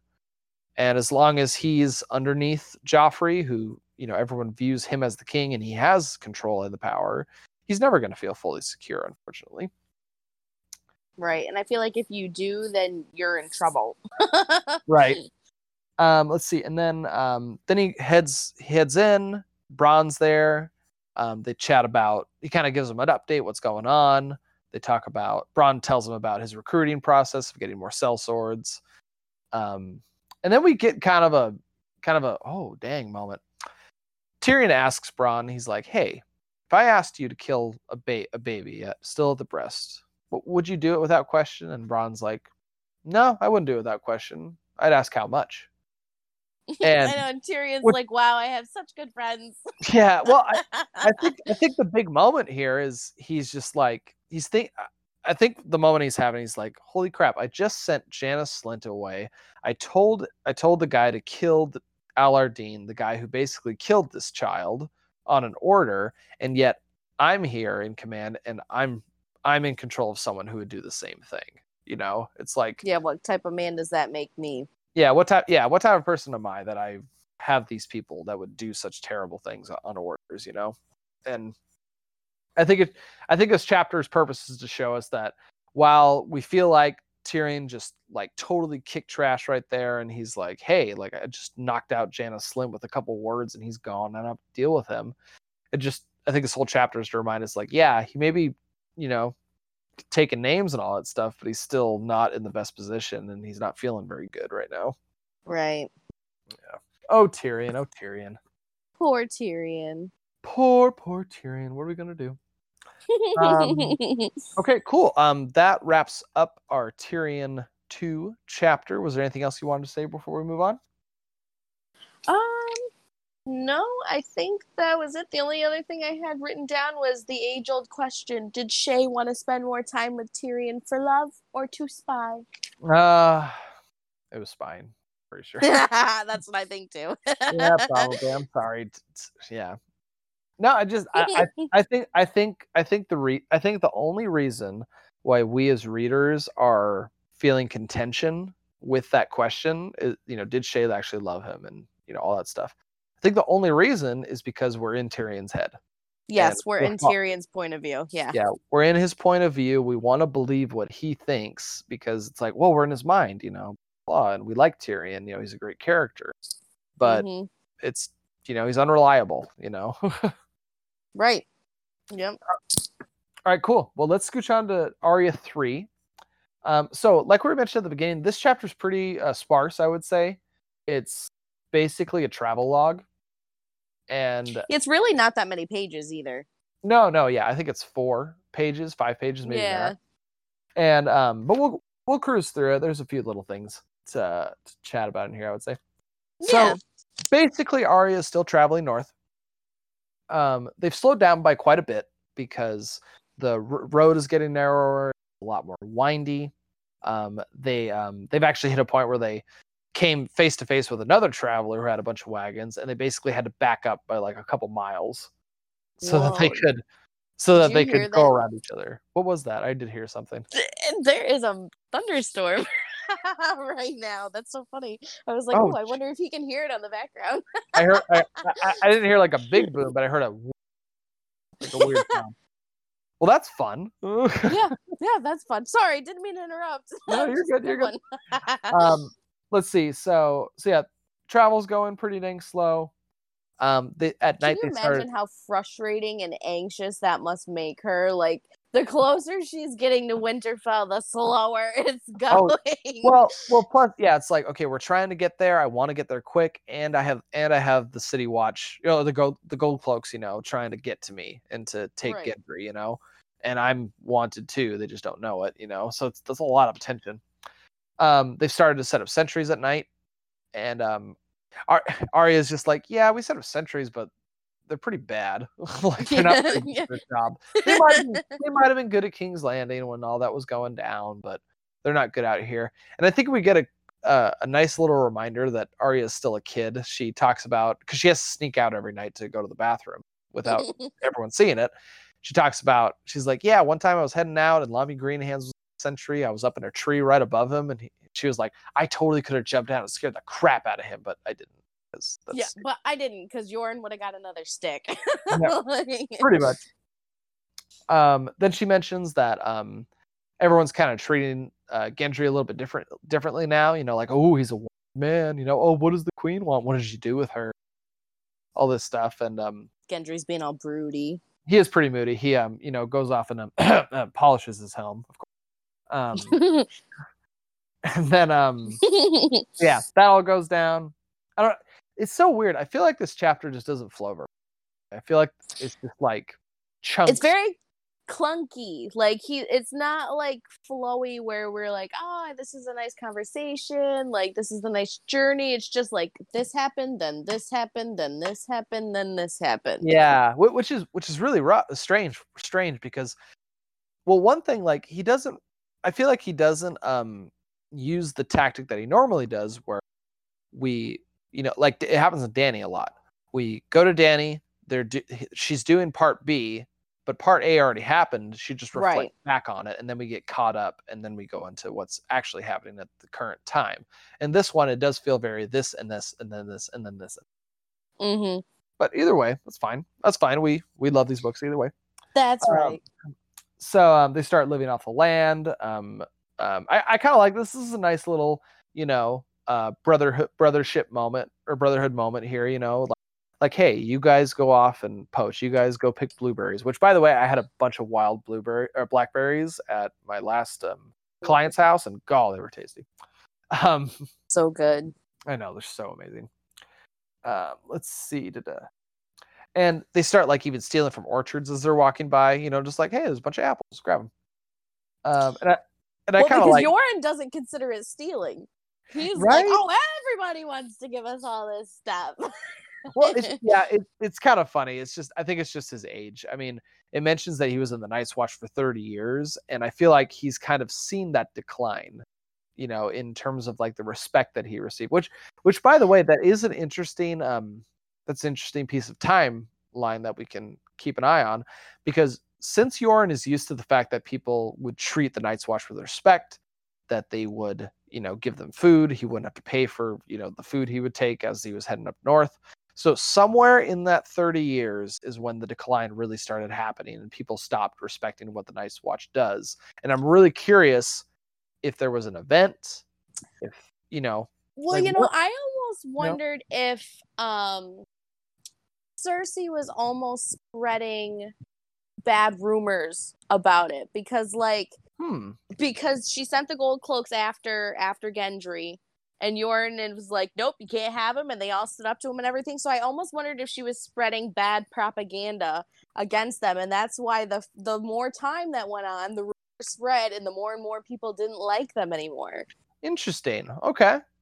That's I mean, obviously that. there was the decline that was happening anyways because you know they Yeah. were taking you know prisoners and riffraff and everything else. But I just wondered if maybe at the same time Cersei's like, oh, these guys are bad. They're harboring fugitives. They're this that. yeah, you know what I X, mean? doing Y. Yeah, no, that's that's interesting. I, I didn't think about that. That's a good thought though. Um, oh, yeah, I'm just I'm really interested to wonder like like how it started and you know at what point did Yoren's because I think Yoren probably has a good vibe about what it's what what Westeros thinks about them. At least, Yeah. well, hopefully he would because he's out there so often. But he but he is pretty like gruffed up when He's like, like, a "Hey." crotchety old man in this. Yeah, I know, right? I mean, I mean, which I mean, I don't blame him. He's been doing this job for so long, and he's not exactly, you know, comfortable position right now, especially with all the rating happening. Either Mhm. way, um, they come across a lot of burnt holdfasts and a lot of more grave, grave, uh, more graves. Um, they actually head into one of these holdfasts. I'm assuming to kind of, you know, to pick up any food or anything that was laying around, but they end up bringing out a couple uh, people. Um, there's um, a small child. Um, there's a woman with her arm. w- This is actually an, a little callback to talking about the the raiding going on, and one of the sellsword, one of the leaders there is a sellsword who's been committing a lot of war crimes. This the lady they're Mhm. bringing out doesn't have an arm. Um, she's crying out in, in pain. She ends up dying uh, just a couple paragraphs later. Um, let's see. Um, We learned that Hot Pie did not kick anybody to death. He That- just sold his mommy's pies. I just sold my mommy's pies. I, I, honestly, I think that's probably one of the more important things that we learned this chapter. So, Mm, right? um, let's see. We get a small little story here um, that I think is just kind of connects us to every, everything in this in this story. Basically, uh, Arya mentioned talks about yeah, I remember a story about a guy he was captured by giants. He ended up escaping, but then he ended up in the hands of the others, and they killed him. And I feel like you know that's just a out of the out of the fire and into the frying pan, or or, or yeah. out of the- out of the frying pan and into the fire. It is. But I feel like that just happens, you know, pretty Mhm. continually. You know, I, I- that basically explains what Arya's doing. She was in King's Landing in a terrible situation. She got out of there, and now she's in a pretty bad situation right now. Kind of what happened to Mirri Maz Duur. Yeah. Hey, wait a minute. Hey. A little- That's a little too literal for my in my opinion. um and then um let's see they um as they make camp um just a, a, little note there. They started, you know, they're collecting water and they're drinking from it, and they're like, "Man, this stuff tastes a little funny." And Lommy talks about, yeah, there's probably bodies rotting in the water stream. So And I think- pleasant. Yeah, right. And I think that's just a nice little. uh, That's just a little, you know, foreshadow of like, hey, like you think she's in a bad situation now. The it, the worst is yet to come. Like mm-hmm. first. Yeah, things are not going well, people. Right. And then and then basically uh, what wraps this up, uh, Arya heads out into the woods to go to the bathroom. She confronts a bunch of wolves. Actually, they, I, I don't know. I could see uh, when I read this. This I actually did like this one part just because I could see it so clearly. Just Mhm. you know, she's she's sitting there doing her business, and these eyes pop up, and there's a wolf in front of her, and then there's four. There's another pair, and another pair, and another pair of eyes. And I, I don't know. I could just see like the movie of that scene. Yeah. Like I could see it very clearly. It was pretty impressive. But they they they leave. They don't they don't harm her in any way. And she heads back to camp. She chats with Yoren. They whine about you know how terrible the situation is, and that's the end of the chapter basically. Yeah, it was. I mean, still a good chapter. Just kind of. It, it- it's it's probably the weakest one, I would say. Yeah. Yeah. So That- far, at least for me. Yeah, right. Right. Well, well, especially this is your first time reading it, so it is. I, I love I to have get your to opinion say on these last because It's so couple fresh. of Arya chapters, like I feel like they're dragging on me a little bit. Yeah. Like I'm kind of almost starting to skim them a little bit. I'm like, no, you gotta slow down and you gotta read. Like, right. Who knows? They could say you know this one word and Yeah. That means everything. yeah. Now we mentioned this a couple times, but yeah, it definitely feels like Arya had one chapter and he broke it up into three, and they just kind of got weaker and weaker. You Mhm. know, all that. So, anyways, But that's but- okay. The good stuff is coming. oh yeah, no, seriously, yeah, the next three chapters I think you're gonna blow your. Ooh, I know. I'm so excited. it's gonna be good. So um, but that wraps us up for our three chapters that we that we read this week. That was uh seven, eight, and nine. Um, next week we're gonna be reading another three chapters, and as far as I know, we should be good for next week. I don't think anyone's going on vacation or Nope. anything. I just realized we didn't we didn't rag on Madison at all so far. I know. I thought of that in the middle. I was like, we have not mentioned her once, and she is sitting on a bench. yeah, I also feel kind of bad. We we totally didn't mention that she wasn't here. Madison is currently in Florida. and she's chilling on the beach. She even sent us a photo, a photo of her on the beach, just reading her. Kindle, rubbing it in our faces. Yeah, we're just kidding. She's having a great time. We're happy for you. She probably she probably just misses us more than anything. she does because we're great. Exactly. Yeah. Oh, she's spending quality time with her family. God. Oh Whatever. man, who wants to do that? Yeah, pretty much. no, we What- miss you, Madison. Yes, we miss you, Madison. We're really excited. Uh, uh, yeah, no, definitely the next three chapters where we all three of us have to be together. Oh, not- yeah. I won't allow it because so. Um, okay. Well, hey, I think that's gonna wrap us wrap us up for the night. Um, thank you guys for joining us. We're now gonna be transitioning into the readers on the wall after dark. So uh, we're doing something just a little different for this one because since it's just me, me and Brooke, we didn't want to take take any like really awesome topics away from our future um, right. uh, after dark talks. So I thought it would be cool is if we did a top three of something that we're a little more familiar with individually and not all together. Yeah. So what's going to happen is uh, Brooke is going to give us our top three reality shows because Yeah. you are just the pro when it comes to that, right? I am. I do enjoy them. I hate to admit it, but I really do. Yeah. and um, I'm going to be giving you my top three um, board games. And I'm excited to hear these too. Yeah, so um I am going to do a little caveat here. Um most of them are so so Brooke, have you ever have you ever have you heard about solo board games before?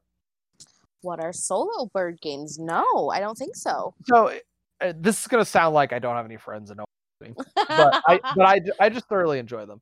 They're they're basically board games that are they're not they're either meant to be played as with one person all by Mhm. yourself or you can adapt the rules uh, um easily to play it all by yourself. So that's so something that that would be so fun. See, uh, honestly, I love it. Like when when I first got started into my hobby of board games, I have a I have a decent little collection. I probably have sixty or so board games that I'm staring Oh, at right now. Yeah, yeah. I'll, I'll I'll- I'll post a photo up in the thing um, in a little bit here. Um, but when I first got started, the main problem I was having was I did have a weekly board game group, but they didn't want to play like heavy games, like hmm you know, down to earth, like, like you know, let's let's put on a wizard hat kind of a thing. Right. And so I discovered solo board gaming, and that's kind of that was kind of my area to like, hey, I get to you know play a little more heavier games. I get to spend more time in, in this different world. You know, have more fun. Mhm. So um, I'm probably gonna I'm gonna mention some of those, but um, I'll definitely I'll, I'll see if I can sprinkle in some more kind of casual stuff too as well. Okay. I'm excited. Yeah, it's gonna be good. So um, here I, I'm gonna start us out actually. So Okay. so my number three. Now um, let's see. I, I have these written down, and my my numbers keep my choices keep changing just because I enjoy. I enjoy but I would say um, my number three is a great game for get the beer, get the chips out. Let's just chill out. Ooh, good of- games. it's kind of a serious, kind of more of on the serious side, I would say. Um, it's a series of games called Betrayal at the House on the Hill. So Ooh. the the the main the main uh, way the game works is you're basically a group of um, group of people who go into this haunted house. You have and it's a tile laying game. So you walk into the hallway. When you go to an empty empty room, you get to put a tile down, and it's a random room that could be in the in the in the mansion. And you'll there'll be events that'll happen, like hey, the ghost pops up and they want you to do X Y Z. What do you do? Um, you can also find items, you can find curses, you can find all this stuff. And as you play the game, the mansion gets bigger and bigger and bigger. There's the basement, there's the ceiling, there, there's the attic. You know, there's different levels to the to the mansion. Mhm. And then at one point in the game, just depending on you know how the rules work, at one point, um, you reveal that one of the players at the table is the traitor. They're the bad guys. Ooh. and there's a lot of these different scenarios. There's like 115 scenarios in one in one of one of them. And you and according to to you know setup and rules like that you'll flip to one and the trader will go, trader will pick up their rule book go into another room. They'll read about what their goal is. It could be hey you need to kill everybody or hey you need to escape the house. Hey you need to collect xyz and the rest of the people stay behind and they're trying to stop the trader. And it, it's that sounds so fun. it, it's seriously really really fun. Um it there are sometimes it could be a little imbalanced where like the trade will be too powerful and sometimes it's a little rough but as long as you approach it with the with the idea of like hey let's just keep it chill. We'll adjust things if we need to and you know maybe have some little haunted music in the background you're, you're gonna have a killer time. So that's my number That's- three is betrayal at house on the hill sounds so fun. it, it's it honestly is really dang cool. I it's one of those games I could I could play every I could play it every day and I would I would have fun. and there's so many options that you could almost. Exactly. Okay. Um okay, hit, hit us hard with the with the big one. All right. My number three, I have talked about it before, is 90 Day Fiance. yeah, buddy. I actually know what this one is. My uh, my wife watched it for a little while. She actually admitted to me that she doesn't like it anymore, but but yeah, there was a, there was a good stint there that she loved it. it's it's I am a sucker for reality TV. It's just something that when I come home cuz I use my brain all day long and I think about have to think about things. I just like to come home and not that I don't enjoy reading or like, you know, fantasy and that kind of stuff because I do. I enjoy that stuff, but on a normal basis, I just like to come home and kind of shut my brain off. And reality TV does that for me. And 90 Day Fiance is a good one. There's like two different sets. You can either it's 90 Day Fiance where they're already engaged and they're coming to America and they have to get married and they so that they can stay here, or they're like just meeting this person that they fell in love with online. That's before the 90 days. And it's just I not only does it have the drama of reality TV and the love story and all that stuff, all the you know your good staples, you do get to learn about different cultures and that kind of thing, which is what is cool to me. You get to see like how they have the cultural differences and relationships and that kind of thing. So that part is cool to me too. But was okay. The o- the only one that I distinctly remember still was I think it was a Russian gal who came to meet this guy. He had he ran a weed store, and she was just like, "Hey, like I'm lit- I'm literally marrying you because you have a lot." Like, I don't think I've seen that one oh, no, yet. no, like literally, it was the most like it was just the most like like dude. She literally just told you like she's marrying you for your money, and you still want to be with her. And, she, and she's like, yeah, she's really hot. Like it was just My- it was the funniest. My favorite are the the Nigerian boys who like to marry the like 50, 60 year old white women, you know, American women who sound like they've sma- smoked like a hundred thousand packs of cigarettes a day. Like I don't know what it is, but they really like them. yeah, no, you know what? No, now that you say that, I do remember one of those, and it totally turned out to be a scam. He ended up leaving her. She ended up Oh, see, something.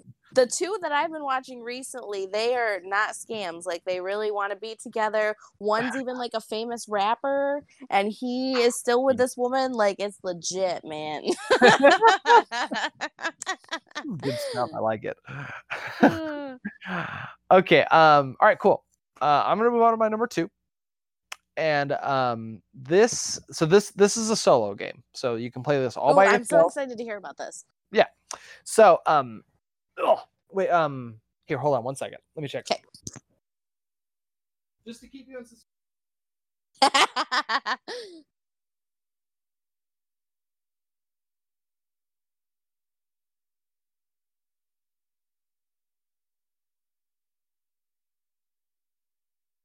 Sorry, I, I had to go look at my board games because there's so many I want to talk about.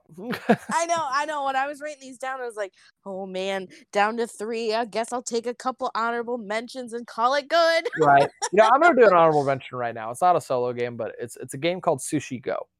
And Oh, uh, so just real quick, it's a drafting game. The way it works is you pick up a you pick up a, a hand of eight cards, you pick one, you put it down, you hand it to you hand the cards to the next guy, and you pick up your neighbor's cards. Then you pick one, and it's all about like you know collecting collecting um you know different you know sets of cards. Like hey, if you get three of these, you'll get ten points, and if you get two of those, you'll get five points. oh, that's kind of fun. blah. I haven't heard of that one before. it's su- it's super fun. It's super easy, and it's one of my favorite. Like I like if I go anywhere and we're gonna play board games, I always grab that one. Are they actual pieces of sushi? Like, are you trying to build pieces of sushi? Yes, it's real sushi. It rots. You have to use. No, I'm just kidding. but but, but, uh, it- it is, but yeah, the cards are all like sushi themed, and it's like, hey, like you know, like this ingredient goes well with this, and if you combine them, you get extra points. And Oh, that's cool. like that. It's pretty fun. So my uh my number two is a solo board game. It, um, it's not 100% solo. You can play with other people, but I personally feel like it goes better as a solo game. Um, it's called Arkham Horror, and it's it's what it's what's um called a living card game. And the way it works is every all the pieces, every the whole there's no actual board. It's all cards hmm and it's kind of like this 60s noir um, um, detective game in a sense Ooh. but like uh, have you heard of lovecraft before I have not. lovecraft horror okay so this guy named hp lovecraft he wrote a lot of these horror stories way back in the day and his main he like he would write about mo- like these monsters like it's just like one big eyeball and there's all these other tentacles coming out of his head and hmm kind of this eldritch horror kind of a thing like things that you just things that if you really sit down and think about they scare the crap out of you Right. and basically in arkham horror um, it's it's scenario based so the way it works is like hey like um they release like a new a new campaign every like six three months four months something like that. You buy the packs you open it up and it's like hey here's the situation. You're in the city. There's a bunch of ghouls going around everywhere. You got to figure out why they're so active nowadays. And you jump around all these locations. You have to investigate these different locations and you have to kill a bunch of ghouls. You have to fight these giant monsters and it's just it's it's a great like because you can play th- through the scenario and no matter what happens you keep going if you if, even if you die. Oh, there you go. You know mm-hmm. so it's kind of and it's one of those like what happens to you in per scenario is going to determine what happens in the end you know like oh you know, I like took- that. Yeah. you took you took path a and then c and then d and then ends up here That's and cool.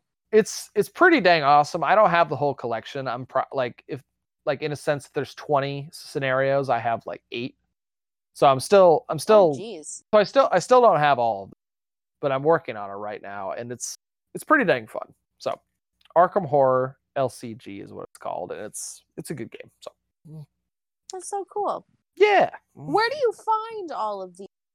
oh brooke um i love you but you haven't th- there's a whole world like, like i don't think like it's it's really funny talking to people about um like a hobby that you're really into because you know people will mention like oh yeah like like board games people are like oh yeah like monopoly i love monopoly i'm like oh oh no no no, like no, that's that's like not even like you don't understand. Like like there's people out there who have like six seven hundred board games that are all different. That's like, it's- crazy. yeah it's it's a whole other thing. If you if you ever want to like go into it and just to get a taste of it just go to boardgamegeek.com and they have like a hot list you know the top board games that are going around the world right Mhm. now there's whole sections for like hey if you want to build your own board game here's other people who are collaborating and you know you can share your ideas here and it's yeah it's a it's a whole thing uh, like i said I'll, I'll, I'll post up a picture of my little collection in just a little bit but yeah All right. So my number two Hmm. is actually a recent one that just came out a little bit ago. It came out on Netflix. It's called Love Is Blind. Oh wait, is oh wait, I, I think I remember. So so basically they took and I wish I love the concept. I really really like the concept. Basically, they took a group of people and they put them in these pods for like lit literally like 8 hours a day. Like it wasn't just like oh they talked for like 20 minutes and then after a couple a couple of times of talking for 20 minutes they're like oh I kind of like you so let's get engaged and try it out. No, like they were stuck in these pods for quite a long time. Like 8 hours a day talking to different people. And so basically the premise was you set you each get a pod. There was two pods on either side of this glass wall, but you can't see the other side. So you can just hear the person that you're talking to and you had to get to know these people. And they there was like I think it was maybe four couples that actually at the end of like two weeks you could decide if you wanted to propose to the per- to somebody on the other side of the wall or not. You didn't have to. It wasn't like everybody was forced to choose someone. It was only if you wanted to. So basically like four couples made it out but the whole premise was that they fell in love with each other before actually seeing each other. So then when they met they had to put together this this emotional relationship that they had formed with the physical relationship of actually seeing the person so other than the fact that they were all drop dead gorgeous obviously because reality tv I really liked the premise of this show, and I felt like there was a couple of couples that really came out. You know, they they seemed like they, you know, a lot of the reality TV couples that come out, it's like, oh, it's a show. You know, you can kind of tell that like they're only doing it for the recognition and stuff. And these couples, like, you know, they felt you felt that emotional connection that they had. So I Mhm. that's why I liked it, that show. Because I'm There a you sucker go. for a good love story. hey, nothing wrong, nothing wrong with good love stories. Nothing wrong with that. um, okay, go. So my number one. Okay, so. hmm. Uh, okay, I'm just gonna throw out a couple names of board games for my honorable mentions. I'm not gonna go into details with all of them, but just so anybody Yep. else, if anybody else is out there, um, Dominion is a great deck building game. Um, Marvel Legend- Legendary is another deck building game, but it's all Marvel superheroes, and you have to, you know, collect all these cards, put them in your deck, and you have to fight, uh, you know, Kinda like villains Magic. things like that. Uh kind of, kind of like that. Mhm. Ma- Mag- Magic the Gathering, by the way, that's another great game. I, I have played that one, and I do enjoy playing that game. I don't have any cards or anything. It was a thing that I did with an ex, but I really did enjoy it. Brooke, you just came became a lot cooler. so you know, I- so so j- my my relationship with Magic the Gathering goes up and down. I I- I kind of do um I do about three months of playing it pretty consistently and enjoying it, and then I go on a Mhm. month. Then I go on this month break where I'm just like, Magic is terrible. It's the stupidest game I've ever played. Like, why would I and then, just, then then like I'm flipping through online and someone mentions it and I'm like, oh my gosh, I love that game. Let's play it again. And I get right back into it. um, there's another uh, there's a game called Coup that's really super simple and easy. Basically, you get two different characters and you have to lie a lot. and your goal is to kill everybody else before they can kill you. It's it's, it's really oh. It's really fun when it gets down to like two people or three people and you're like, why would you kill me? Kill them. It doesn't even make sense to kill me blah, blah, blah.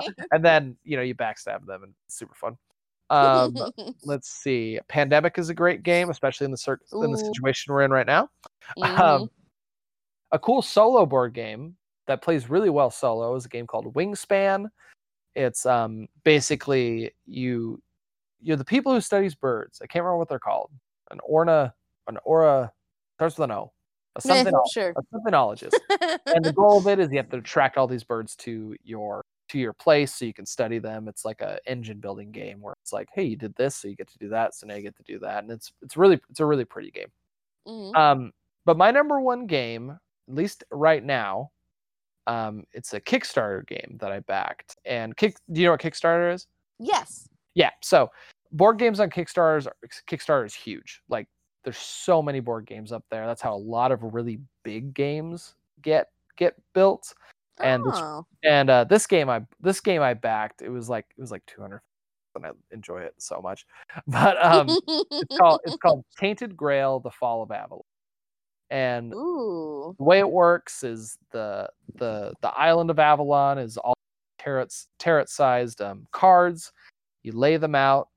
The basic premise of it is that this darkness is coming into the world, and the way you, you repel it is you have to build these statues called menhirs, and it repels the light or the darkness so that you can basically survive. Um, and the it's a re- it's it's it's a really long game. It's like it's got 15 chapters. Each chapter takes you like two hours to play, and it's Oh wow. yeah, it's super fun. But it's a great solo game just because you can take your time with it. You don't have to, you know, get four people together, you know, all on the Mhm. same schedule. All of you have three or four hours to spare, you know, blah blah blah. Right. But the basic of it is um the town you live in, you sent out all like your A-list heroes to go figure out the problem and they never returned. And you get to play the B-list heroes who are they're they're total assholes or they don't know what they're doing they don't care about certain things and they have like all these negative traits and things like that and you have to go out into the darkness and you know you have to go find you have to go find king arthur. You, you know it has a lot of connections to the king arthur story. You get to meet all of the different knights. You know you get to meet lancelot and Ooh, that's so cool.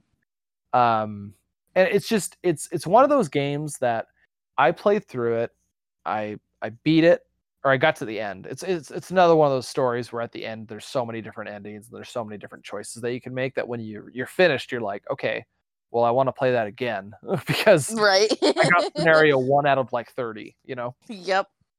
and it's it's a it's just a really good game. I um I have I have the main campaign and I have and that's 15 chapters. They're all about 2 hours long to beat each chapter and I have two more campaigns coming. Like Ooh. so I so I have a lot I have a lot to get through, but but yeah, if anybody's out there just and wants to spend a lot of money on a board game, that's the one. but as long as you enjoy it, that's what matters. That's all. No, like honestly, like if I never got the other campaigns for whatever reason, there was a flood and everything got destroyed, I still feel like I got my money's worth because I, I mean, heck, I got like like forty hours of fun out of that. right, you get a lot of time out of that. Yeah, that's a lot of time. The components are really great. It's it's a good. I, f- I feel like I feel like when I'm like 80 and my brain is still working, I'm gonna be like, well, yeah, it's, I play board games. Like, you know, it's an exercise. Right, exactly. Exactly. I'm just, look, I'm just trying to look out for my mental health here, bro. That's all. exactly. We all got to do what we got to do. Exactly. All right. Hit me with the big one. I'm, I'm excited. Okay, so first, before we get to number one, because my number one is actually a little bit different than all my other choices. Ooh. I have a couple of honorable mentions. Okay. Um, I kind of lump them in the same category, but they are hoarders and intervention. yeah. Yeah. They're so good. Like I, I, Yeah. they're cringe, and they're they're the the things that they show are awful, and you know you feel so bad for the people on them on there. But oh, I just love watching them. Yeah. No. Yeah. Hoarders. I, I watched a couple episodes of that in my lifetime, and all that it just makes me like, okay, we can burn everything in my house and I'll be fine. Right, I know it's like, oh man, this mess isn't so bad. Pretty much. Pretty much. But my number one reality TV show is a show called Solitary. And Ooh. not a yes, not a lot of people have heard about this show before. But it's something that um it was oh my gosh, it was way back when I was in like probably middle school maybe. You know, it was something I watched with my parents. It was on um they used to call it I think it used to be on was it on Spike TV? Like Sp- so we're talking old. like Spike TV is not a thing anymore. Um it's not. right? but so it was this show, and there was eight people, and they went into these rooms called pods. And when they got into the pods, they were numbered one through eight. They that was their name, and they Mhm. talked to this um, computer program called Val. And so they get in these pods, and it's just a it's a small dome, you know, big enough for them to stand in. It's got a mirror in it, I believe, but that's that's it. And then there's two buttons on a wall, a red one and a green one, and then there's the the computer screen that shows Val's like sound waves, I guess. Mhm. So, and it sometimes, de- depending on different challenges, it showed like, you know, videos and stuff like that. But anyway, so the premise was you were competing against the other people in the eight pods, but you never knew it. So, like, you knew that there was Oh, eight others out there, but like, so there was, there'd be a competition where you'd have to lay on a bed of nails. Oh, So you just have to lay there for as long as you thought that everybody else would- you know, Oh, longer than you thought everybody else is gonna lay there. So you just have to lay there and lay there and lay there and lay there and lay there till you couldn't take it anymore, and you press the red button and just hope that you weren't the first one to press the red button. But on yes, but on top of all this, the show was like evil. Like they would deprive them of sleep. They would deprive them of food. Like there was the very first competition was they kept them up for 24 hours and then they'd let them sleep for like 15 minutes and then they'd they would set an alarm off. And the alarm would go off and the lights would flash and they'd show them a pattern. And then it would be like you know a three sequence pattern. And then they would they'd enter the pattern hit the button get to go back to sleep for like another 25 minutes. The alarm would go off and then the pattern would add one so they have to keep going and going and going so they, it was just like psychological torture the whole show but it was so good Honey, did you ever hear of a show I- called Solitaire? So, what is it called? Solid. solitary Solitary. Did you ever watch that? No. Okay. it's evil it was like Yeah, evil on television Oh my gosh. I was, um, I, I was chatting with my wife about reality shows. She likes um, she likes 19 Kids and Counting. Ooh, that's a good one That's a good one she likes. Do you consider Survivor and Big Brother a reality show? I was gonna put those as honorable mentions too because I have watched those. I haven't watched them the last few seasons, but I watched those all growing up, like every single season. I have Survivor buffs, man. Like I was a fan. Yeah, let's see. Um, I so I so I never watched Survivor. Um, a girl I dated for a while in high school, she loved Big Brother, so we so we watched Big Brother, and I was like, wow, this is really this is, you know this is stupid but fun. It is. It is. It's the same show every single year, just with Oh a different theme. But it is good. Yeah, I I remember. I, I had a favorite on Big Brother. She was on like three seasons. She was kind of nerdy. I think. Oh, I think her name was Nicole, and she had these big glasses. And I don't know. I I, I- thought she was pretty awesome. I Mm. think she won one year. But so I watched Big Brother, and I and I I loved it. And then I watched one season of Survivor, and I was like, why in the world would I watch Big Brother ever again? Like Survivor is yes. Survivor is just so much better. It is. Now it's getting so like the the the last couple of seasons were really good. The seasons before that it was getting so it was pretty repetitive, you know, Mhm. kind of the same thing over and over again, but they've introduced like a couple of new twists the last couple of seasons and they they're kind of bringing it back to life, which is cool because Jeff Probst is awesome. Oh my! You know my favorite thing about Jeff Probst is, is when they're in the council meeting, he will he'll talk trash like right to them. oh yeah, he It's loves it. Oh my gosh, it was my favorite thing when like like someone's chatting, it's like yeah, and then Megan did X Y Z, and then he'd be like, whoa, bullshit, hold on a second, and he'll just like. Lay the law down, and they're like, whoa, Jeff, and I'm just like yes, like That's right. You like, tell him. I'm like dude, Jeff is literally a, a, a competing in this competition. Oh, I know. He loves it. It's the best. Oh, too funny. Oh, okay. I really want to go watch Survivor Big Brother right now. I might, I might, Right? call, I I, might call my wife into watching it with me now. it's um it's Big Brother All Stars right now too. I'm just saying. So there's some Ooh. oldies on there. Yeah. Good old also. You know, I, I actually, uh, so I'm, I'm one of those guys that I'm always like, like if someone's like, "Hey, you want to watch the Harry Potter movies?" I'm like, "Yeah, but we got to start with number one." Like, no, I Right. watch the third one. I'm like, I don't care. We got to watch number one first. so, I, so I actually, wa- order. so I actually watched like the first season of Big Brother and Survivor at one point, and oh my gosh, especially Big Brother, Oh, so bad. so bad. It's so, So, bad. bad. Penny, do you want to go watch Big Brother or Survivor? Oh, she said no. oh, the sadness. usually, usually the way it works with us, especially like well, even with her shows, like she'll put it on. I'll be like, oh, I'll just go do something else, and then eventually we'll both get sucked into it. So I'll just put Right, I'll put it on the background, and she'll be like, wait, what's happening? That's how I got I got Max in the 90 Day Fiance. He won't admit it, but he he I would just be on when I when he came from home from work and then one day I changed it because I was like, "Oh, he doesn't want to watch this." And he's like, "Hey." And I was like, "Oh, were you watching that?" And he's like, "Well, kind of. I mean, it was on." And I'm like, "Okay." So I turned it back or whatever. And then the next couple of nights I was out in the kitchen and it was on again. He was coming home from work, and all of a sudden, I was, I heard him go, "She did not." And I was like, "You are into this." You're like, yes, I got you. I know, finally. yeah, no, no, yeah, yeah. My my moment, I think, was she's watching, and I was just like, but wait, I thought she said she did love him. Hold on, wh- what's going on? Oh man, but well, hey, great top threes. I thought that was I thought that was awesome because that was fun. because I was trying because I was thinking I was like, you know what? I'm never gonna be. We're never gonna. Not all of us are gonna do our top three board games because, you know, you guys don't play board games like right. Madison and mine would probably all be qu- pretty much the same. So pretty much. So I was like, no, this would be a good good chance for us to, you know, let's talk about something that we're passionate about. You know, yeah, about. So I, I know I kind of just threw the reality shows on you, but I know I know you like those. oh yeah, it was it was pretty easy to come up with those.